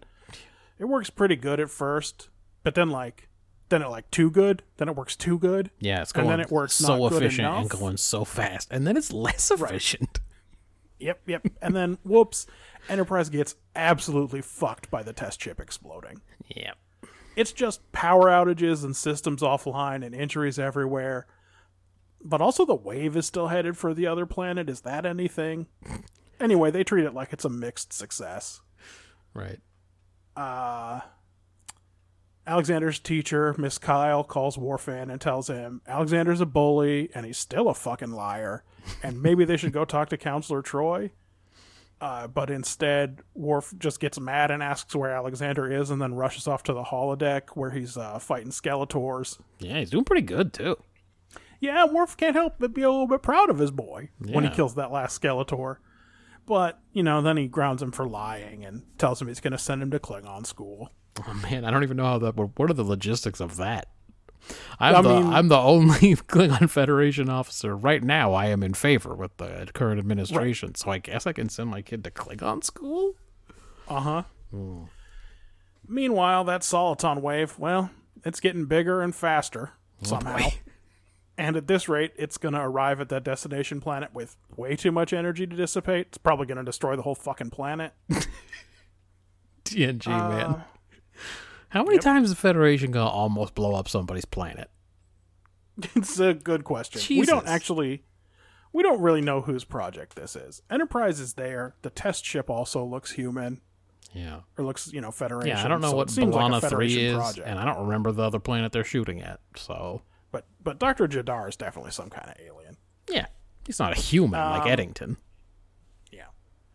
Worf finally goes to Troi to talk about, you know, the Alexander problem, Hmm. and she seems so sad about the whole thing. Like, this idiot is never going to have a good relationship with his kid, and it's just such a shame.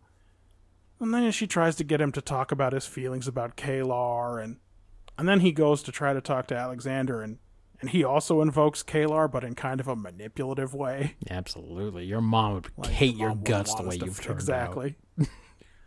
but in the middle of this shitty uh, conversation, he gets called up to the observation lounge because you know they got to solve this wave problem. Geordi wants to blow up some torpedoes in front of it. They think that ought to do the job. Sounds like a Riker but- plan.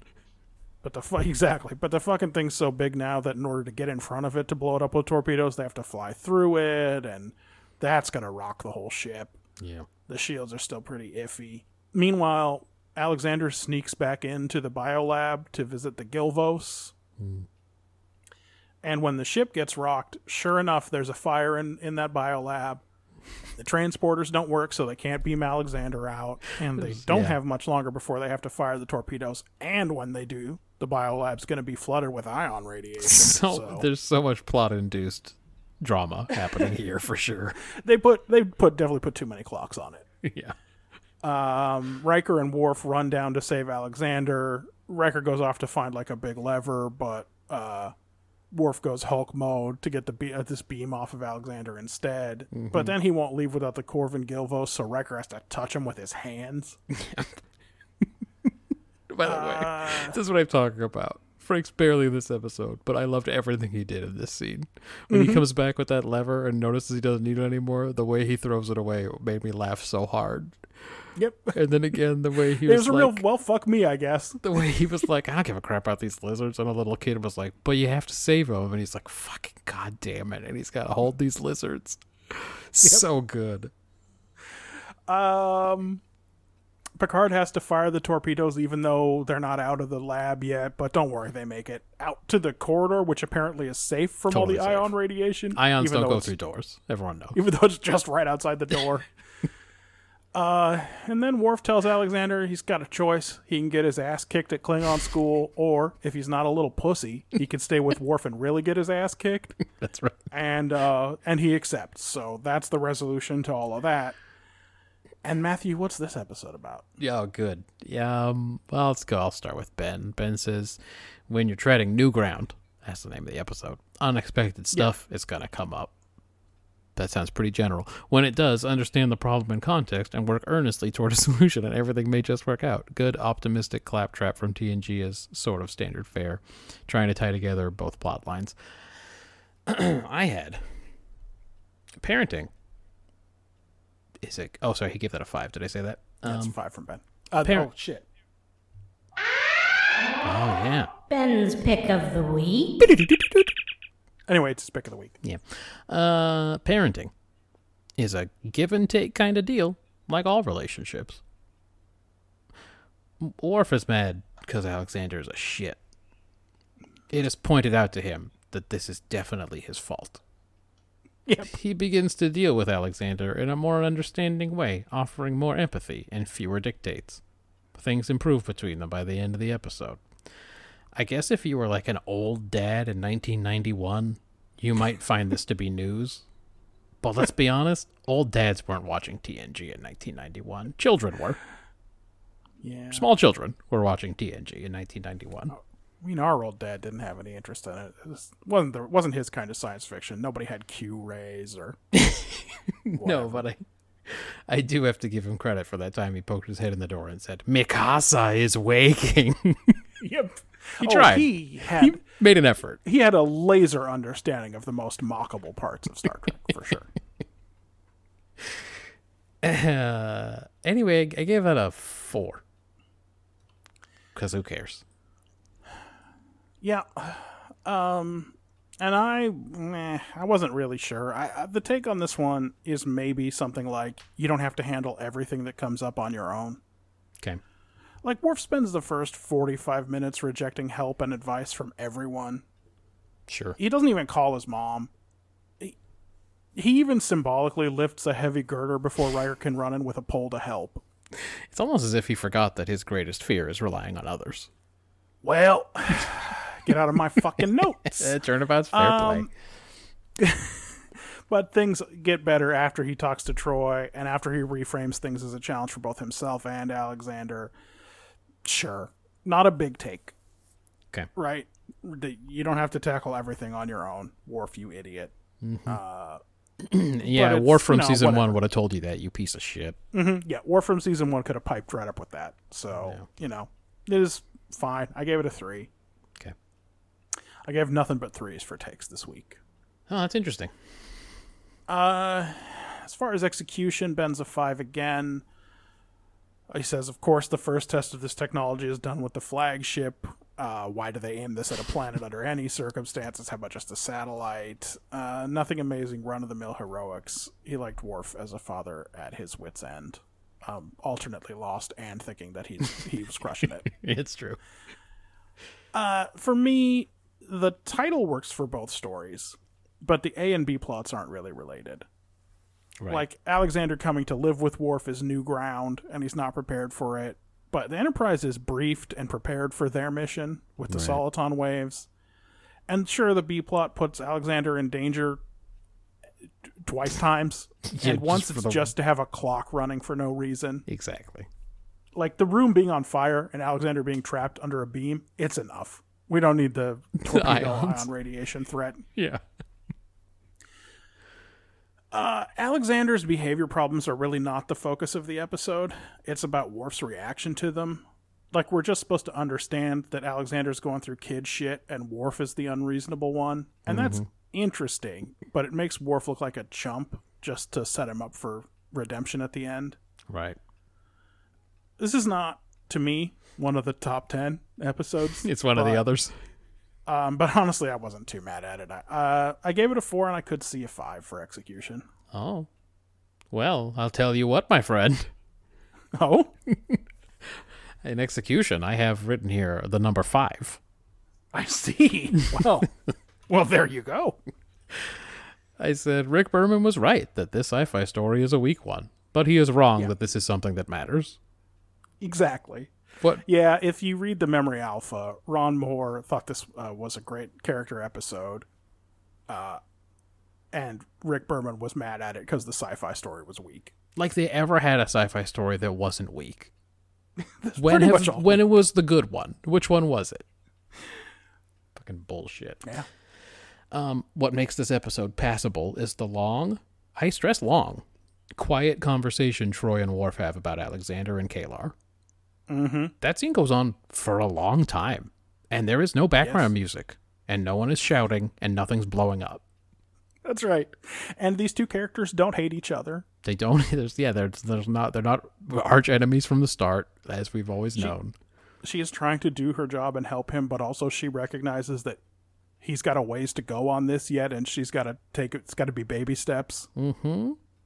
Yep. And he opens up and says some stuff that maybe we haven't heard him say. Like this is like a real scene that a real show should do.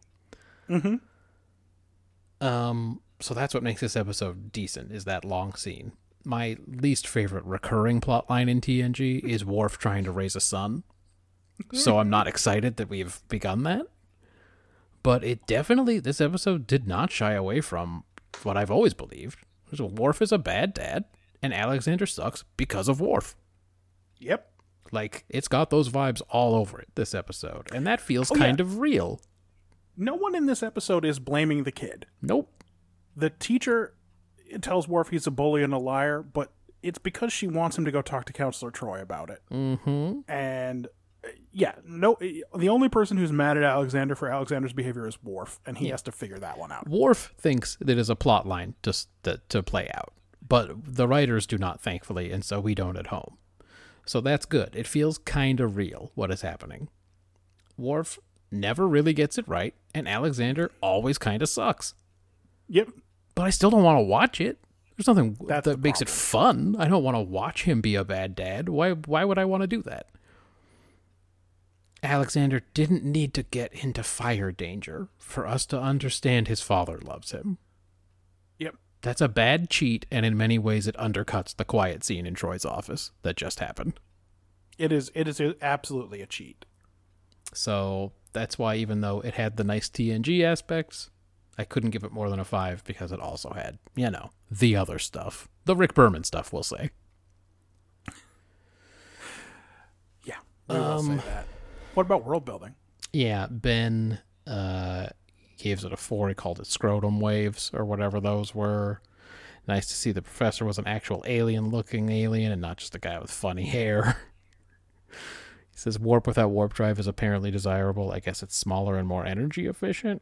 And then he says maybe they should tap into a fungus network. That's a that's a discovery thing. Um he gave that a four.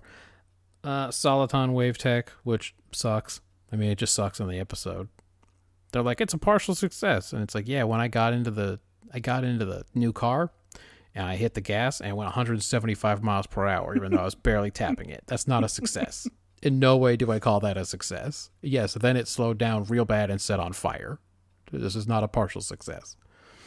Um, you know all about the 43rd day of Maktag, obviously Yep.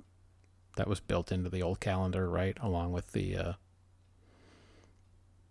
the 1776 being the year one. Um, let's see, uh, Gilvos. I always thought it was Gilgos. I don't know why you say the old calendar. It's still Is still is it still running? Yeah, hold on. I'll get you the date in a second. It's uh, Well, you know, it's weirdly patriotic, and that feels bad now. So I uh, it's uh, today is twenty four Delaware, uh, two forty six, the year two forty six. I feel like it's always Delaware when we talk about this. It's Isn't the way it Delaware. Well, it's always Delaware in July because Delaware signed the uh, uh, ratified the Constitution first. No, I know. I'm saying I just feel like whenever we talk about it, it's always in July aware. J- July. Um, again, I always thought it was Gilgos, but it's Gilvos. Earth's Draco lizards died out 300 years ago, so got that to look forward to. Uh, there's something called Balduk Warriors. Worf would rather face a whole bunch of those guys than his son, I guess. Absolute, absolute bad sci-fi writing. that is absolute parody writing. I would, I would sooner face ten Balduk Warriors. Yeah, you want it? Personal log. Alexander has acted shamefully, and as his father, I must now deal with him. But I find that I would rather fight ten Balduk warriors than face one small child. That belongs Thanks. in Galaxy Quest. Exactly. Thank you, Star Trek. I appreciate that. Um, the stories about Kahless or Kahless and Morath. I guess sometimes he's Kahless. Um, honestly, because I didn't expect any of the Soliton Wave stuff to ever come up again. I only gave it a one, but maybe the Klingon stuff is worth something. I don't know. What do you think? I mean, to be honest, I gave it as much as a four. So about the Soliton waves, Yeah. Like Ben says, it gives you an idea of what could be considered desirable or exciting, right? Okay. Not having to have warp drives on your ships. Yeah, right? talk about how bulky they are. And I'm like, I don't Yeah. know, those Klingon ones are just kind of built right into the ship. Why don't you just do They that? are. Or, That's true. It's the Federation ones seem real bulky. that's what I'm saying. I feel like the Romulans, yeah, they still got nacelles, but they're kind of they're better. They're better um, imp- integrated into the ship. Yeah, but I mean, well, we know the Romulans have to have a whole black hole in their ship to make warp work, so maybe they could use something better. That's actually true. Yeah, that seems dangerous. Uh, we have a uh protected like conservation planet where I guess yeah. they bring in endangered species from all over the galaxy and, And then let them fight it out. then it's a battle royale. Exactly correct. I and mean, only it the seems true, like a whack plan. only the truly deserving species survive. Yeah, we're bringing these Gilvos to a uh, You are the last of your kind. protected conservation planet. Time to And then what enter the Fucking Mutai. who knows? Yeah. They have no natural predators, but there's we brought a bunch of other endangered species to the planet. So Yeah, we did see. bring the turbo lions though, so gonna have to watch out for those. You have to have a planet. The Turbo Lions can't be from nowhere. Sorry from uh, They have to be, let's say they're from uh, Bilana 3. We brought Sure. the Balanian Turbo Lions. that's right. Uh, we have uh, the idea of Klingon schools, and uh, we see a lot of the Enterprises school, at least how this one teacher does her business, and their little field trips. And somehow on a ship with replicators, stealing a plastic model is bad. But yeah, I know. yeah. Well, just you know, it was uh, the it was the the it's the principle of the thing. Yeah, I'm gonna make it maybe a, maybe just a two, actually. I was gonna say you talked me up to a two, So there you go. Oh, did I? Well, you talked me up. Talked me up a point on the on the TNG. Um, for characterization, uh, Ben did not catch Picard's body language, and he says, although JLP is basically anti-kid, he's very pro-parent and family. It sort of makes sense to him, and kids are more fun uh, when they grow up a little more. Uh, Yeah, because you're saying he's okay with Wesley, but he's almost a grown up. Yeah. anyway, the he thinks the focus of the episode's characterization. He gives it a six. Okay. um, for me, uh, Worf is very embarrassed by the interruptions to his career, and that's not the best look. But this is also basically his first day as a dad. Yeah, you certainly can't count the day that he made the boy look at K'Ehleyr. Right. I'm not gonna count that. And even though he goes to Troi way too late, at least it seems like once he's there, he's pretty honest about the process, as opposed to say Barclay. Or uh, countless Starfleet people, I would say, who Yeah. And it's even sort of in character that he has trouble asking for help, right? That was his psych test. Mm-hmm. I don't know. Now he's a, a little more comfortable and he's gotten back into his old habits, maybe something like that. well, he's definitely regressed in many ways. Um, and as you could probably tell, I felt like Marina Sirtis was giving us something in this performance, probably because they gave her something to do this week. That's right. Dude, So imagine her. we- dude, she got the she got the script, and she got Uh-huh. to that scene. And that scene yeah, was like four pages, and she was like, Fucking "Oh, fat, juicy the scene she fuck? has. Yeah, yeah, yeah, yeah, yeah. That must have been weird. Um, so we get to see a little bit about how Troi feels about Worf that kind of isn't in the script. Like her acting tells you a lot about those characters' relationships, which I think is good. But I also think we see some acting from Patrick Stewart that suggests that four years of being on a ship with families and one cool disaster haven't done as much work on him as they maybe should have, even though he's learned to say the right things.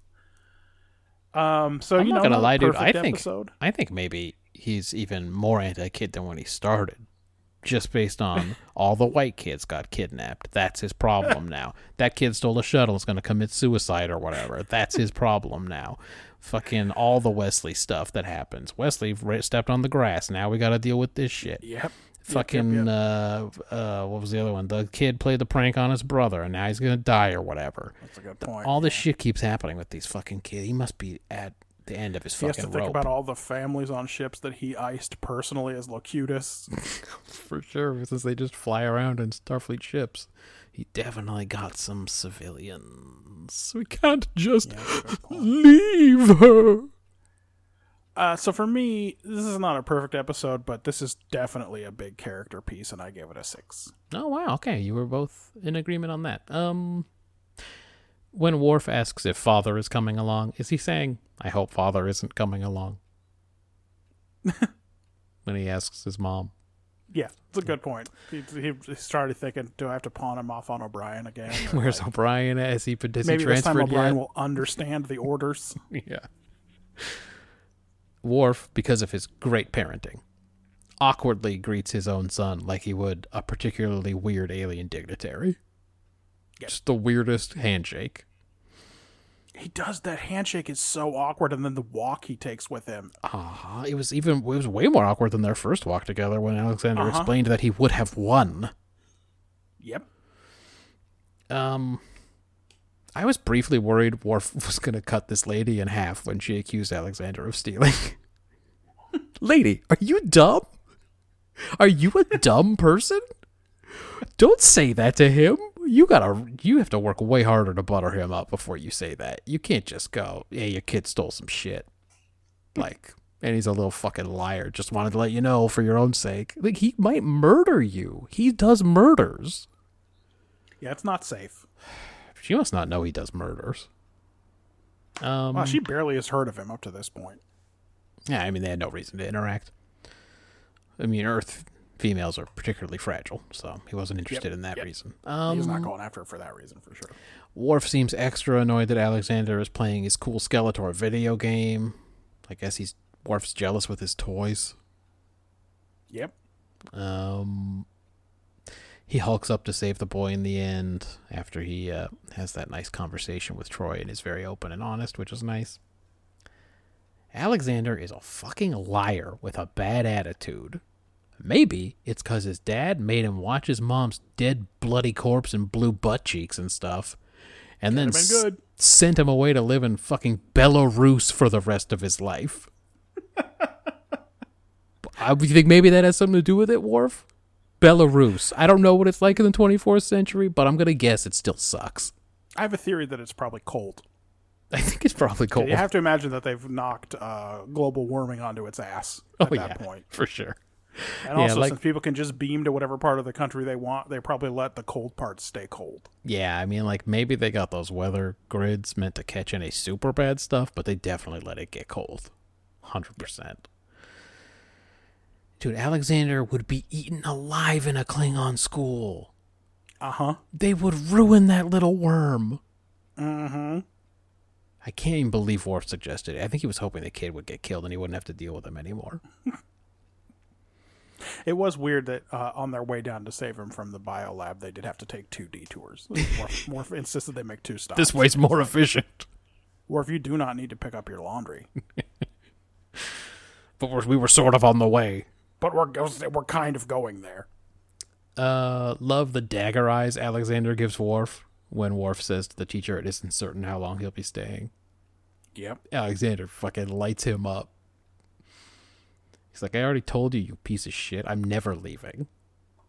Um, Riker says the Soliton wave will put Geordi out of a job. Geordi doesn't say, I don't know, Commander. You arbitrarily made me the chief engineer a few years ago out of the blue, and I was a pilot before that, so I'll probably be fine. I actually got kind of a lot of skills. I'm a qualified uh, command track and everything. Yeah, I'm like, I'm actually like a way better officer than you, so maybe you should watch it. Yeah, I don't know if you've heard, but I'm also uh, the number two pilot on the ship, and people are saying it's pretty close. People are saying I could be number one. people are saying Riker seems to have lost a step. He hasn't, he's not grappling people so much anymore. A lot of talk, a lot of talk out there. I hear talk in the halls. I'm just saying they um, I'm pretty forward. good with that trackball.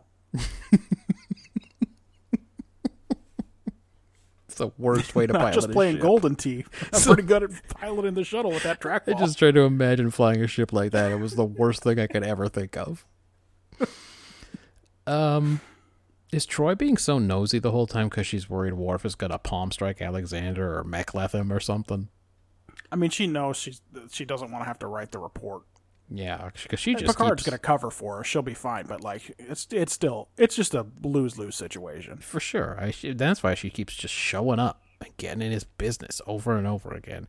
Anyway, the first time Worf ignores her, so she just slouches in her bridge chair like, "I'll just be over here reading Alien Minds. Then it's fine."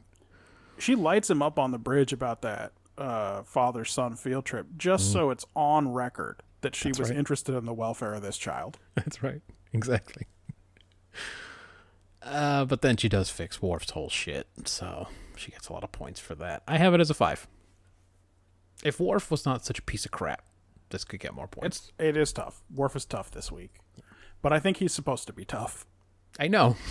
They've turned him into. it's, it's it does seem an intentionally character bad like character. Fail, Yeah. right. They've written him now to be a, a piece of crap, and I um, it's not a choice that I love. What about quick hitters? Uh, ben says Jean Luc Picard is wearing his very special captain's jacket again. And then he says they all seem to want those eventually. Well, Kirk already had the, the tunic. Kirk had his wraparound, Yeah, he had his special one.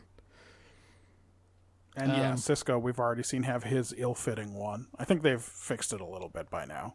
I mean, I don't really remember what Archer did, but I bet he had some stuff. I mean, he had they had all kinds of excursion uniforms. Oh yeah, man. They had the desert excursion. desert uniform. Exactly. Yeah, they had all they had all the shit. They had all the shit Plus, like he they got to wear a gonna. ball cap, which none of the others did. They had all the shit like they thought they were gonna sell toys or something. Yep. But like that was a stupid idea. Um, Janeway. Hmm. Did Janeway play casual? I don't remember. Uh, didn't you say that they never switch from the baggy early Deep Space Nine uniforms? Yeah, they never go to uh, Yeah. to the movie uniforms. Uh, we've seen her in her sleeveless undershirt a couple of times when she was getting down to work. I think. Yep. And certainly when she went commando, like when she killed that giant virus, the one that was flying around like a big bug. Oh God! oh God! Remember when she had to fight the CGI virus that flew around like a giant bug? I did not remember, but I do once you bring it up. She went commando in that one. Yeah. Anyway, my quick hitters. Sometimes I feel bad for LeVar Burton. He has to be so earnest about the Soliton wave in this episode. And Mm-hmm. I know the other characters are supposed to be giving co- comedic stuff with the way they don't care about it, but I felt bad for him because of the lines he had to say. Yes. Worf's mom just got Worf the way K'Ehleyr did. Just showed up with a boy like, pow, he's staying with you forever. Worf's been caught by the same kid twice. In universe, it's the same kid, but don't worry, it is a different kid. Well, I had to be because they aged him up even more, which didn't make sense because he was already too aged. Yes. This kid's growing incredibly. Yep. That K'Ehleyr episode, that first episode was season two. yeah, and when does she come back? I don't know, but this is season five. That's what I'm saying. This kid is A- maybe. Alexander should be two years old tops. he's a big boy. He's a big lying two year He's old. he's a big boy. Yeah. Um, does Alexander have to wear his hair just like his dad? Well, It looks creepy when they were walking down the hall together. just like Worf only had Klingon Wikipedia to go on, Alexander only has Klingon Wikipedia plus uh, pictures of his dad. I was going to say, I think maybe his old mom kept asking for current pictures of him to make sure Alexander looked just like him. Yep. Um, Now, there's a heartwarming TikTok somewhere where uh, some Klingon barber is like, this old white lady brought her kid in because she wanted to learn how to do Klingon hair. That's right. That's you got to be a good grandma. Everybody out there to your black. Did we decide Klingons were black I mean, they're again, they're not black yet. in the by- world? In the smallest. By the time we get to real life, then they are. Okay. um, Picard does tell Worf to go take care of his dad stuff, and that the security stuff can wait. But like, should the security stuff wait?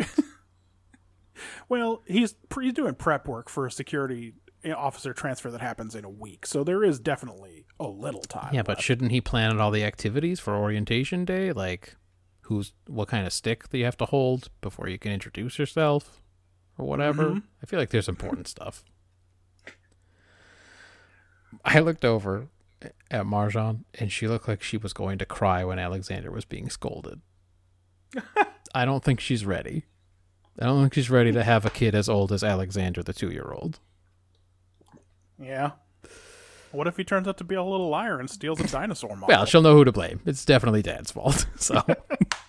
That's true. She will have learned it from this episode. Yeah. Um, at warp speed, flying within 20 kilometers feels a bit close, right?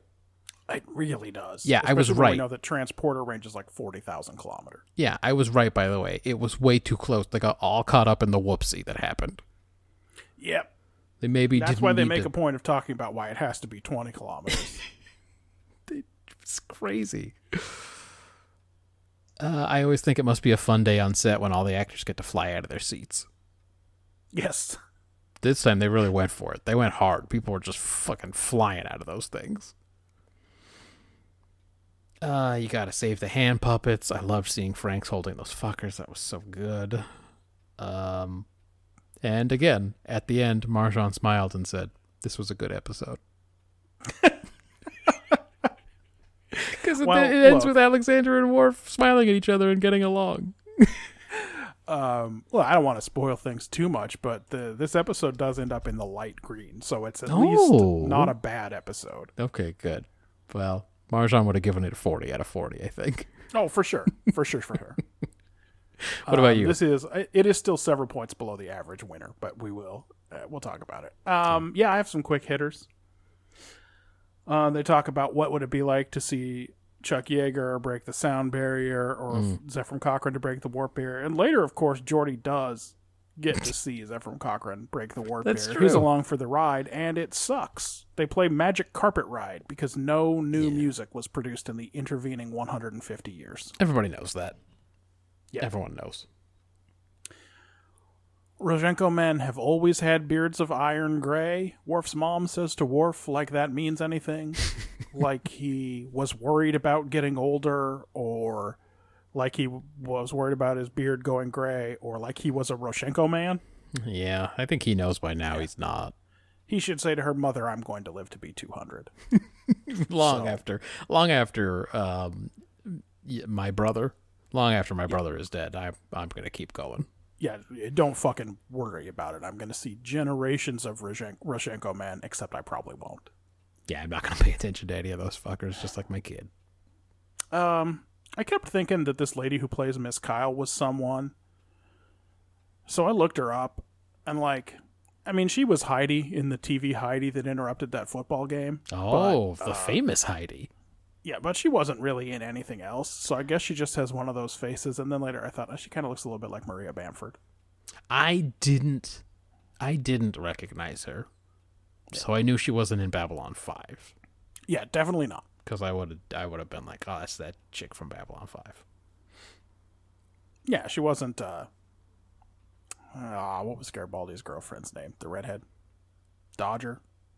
yep she definitely wasn't dodger good god Uh, why would Worf know that Alexander's date of birth was the 43rd day of Maktag? yeah he was a big This secret dude, this dude was born six years before he was conceived. How would Worf know anything about it?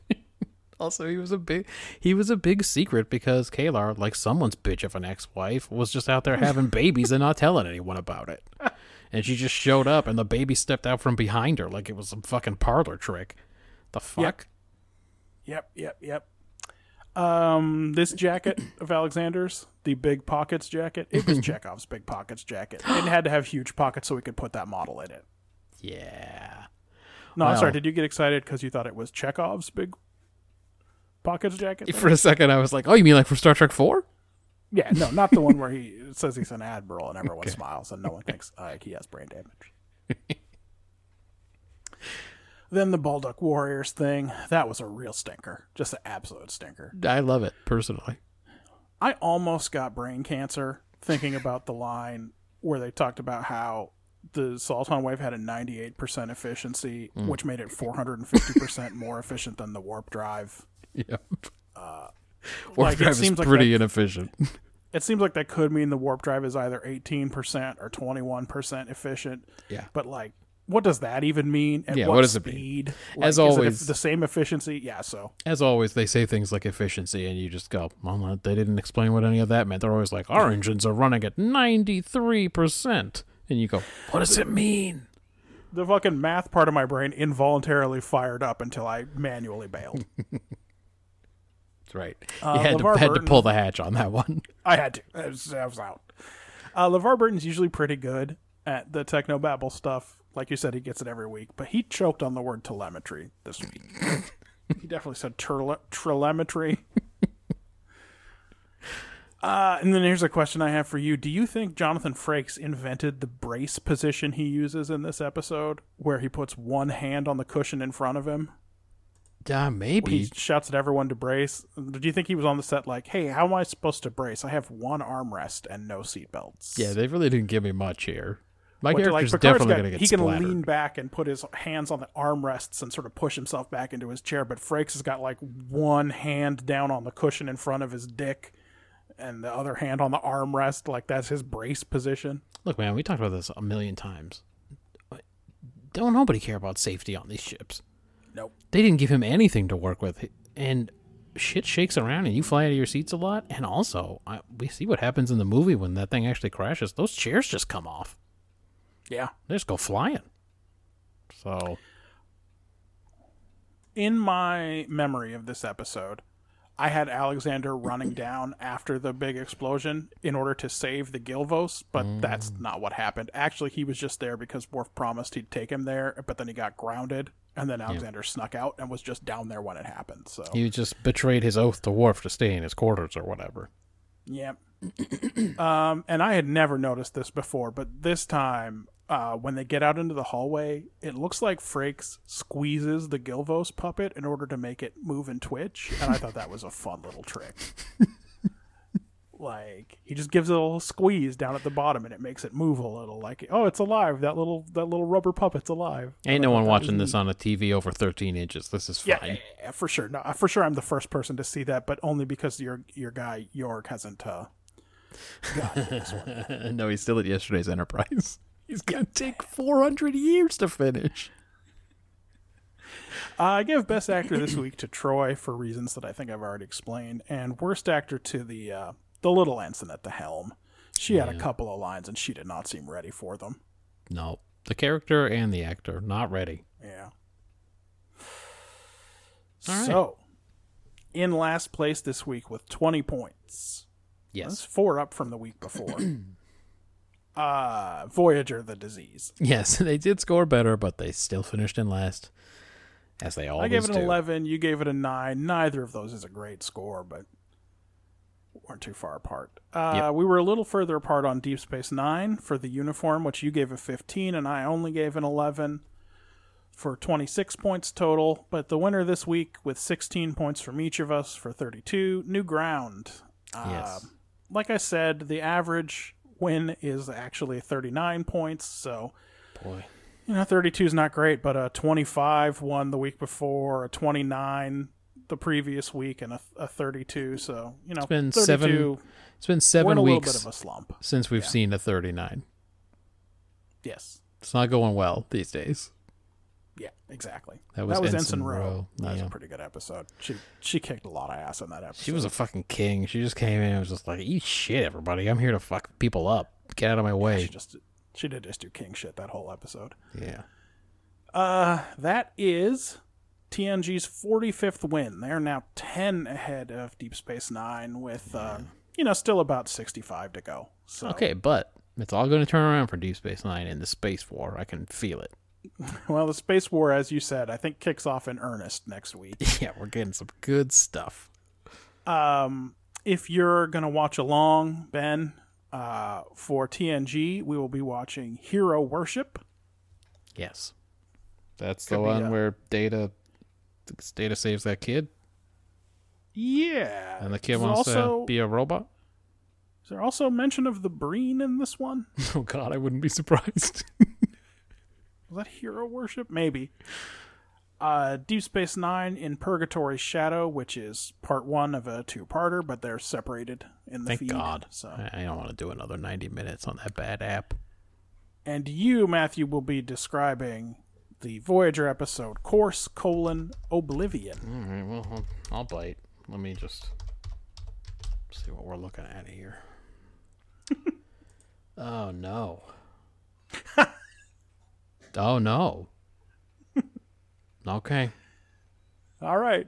Well, they gave the they gave the twist away right in the description here, so okay. Well, All right.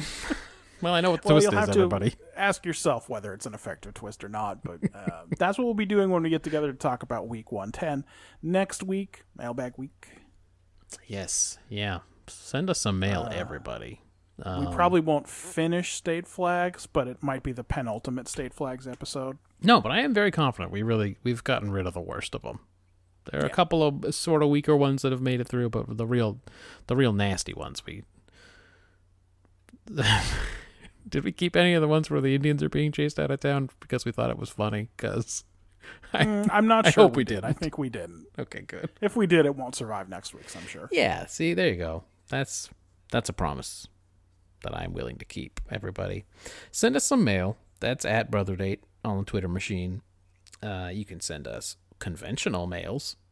I guess it's not even. I guess it's not like snail mail's the most conventional. Yeah, don't send us that. I don't have a PO box for this dumb show. Send us electronic mail, brothers of brotherdate.com. Um, you can go to the website. That's brotherdate.com. All the episodes are on there, and some, some most of the tournaments and brackets and things. And um, podcatchers,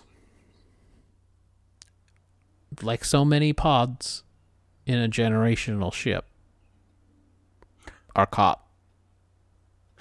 Our podcast is also caught There you go. just to bring it all home. As you believe, so shall you do, so shall you do. As you As you believe, believe, so shall you do. you do. Remember her, that, her uh, own that behavior. nasty European who was telling all his Mediterranean stories? Ugh, That's right, that greasy Mediterranean guy. he was really She for sure. That was She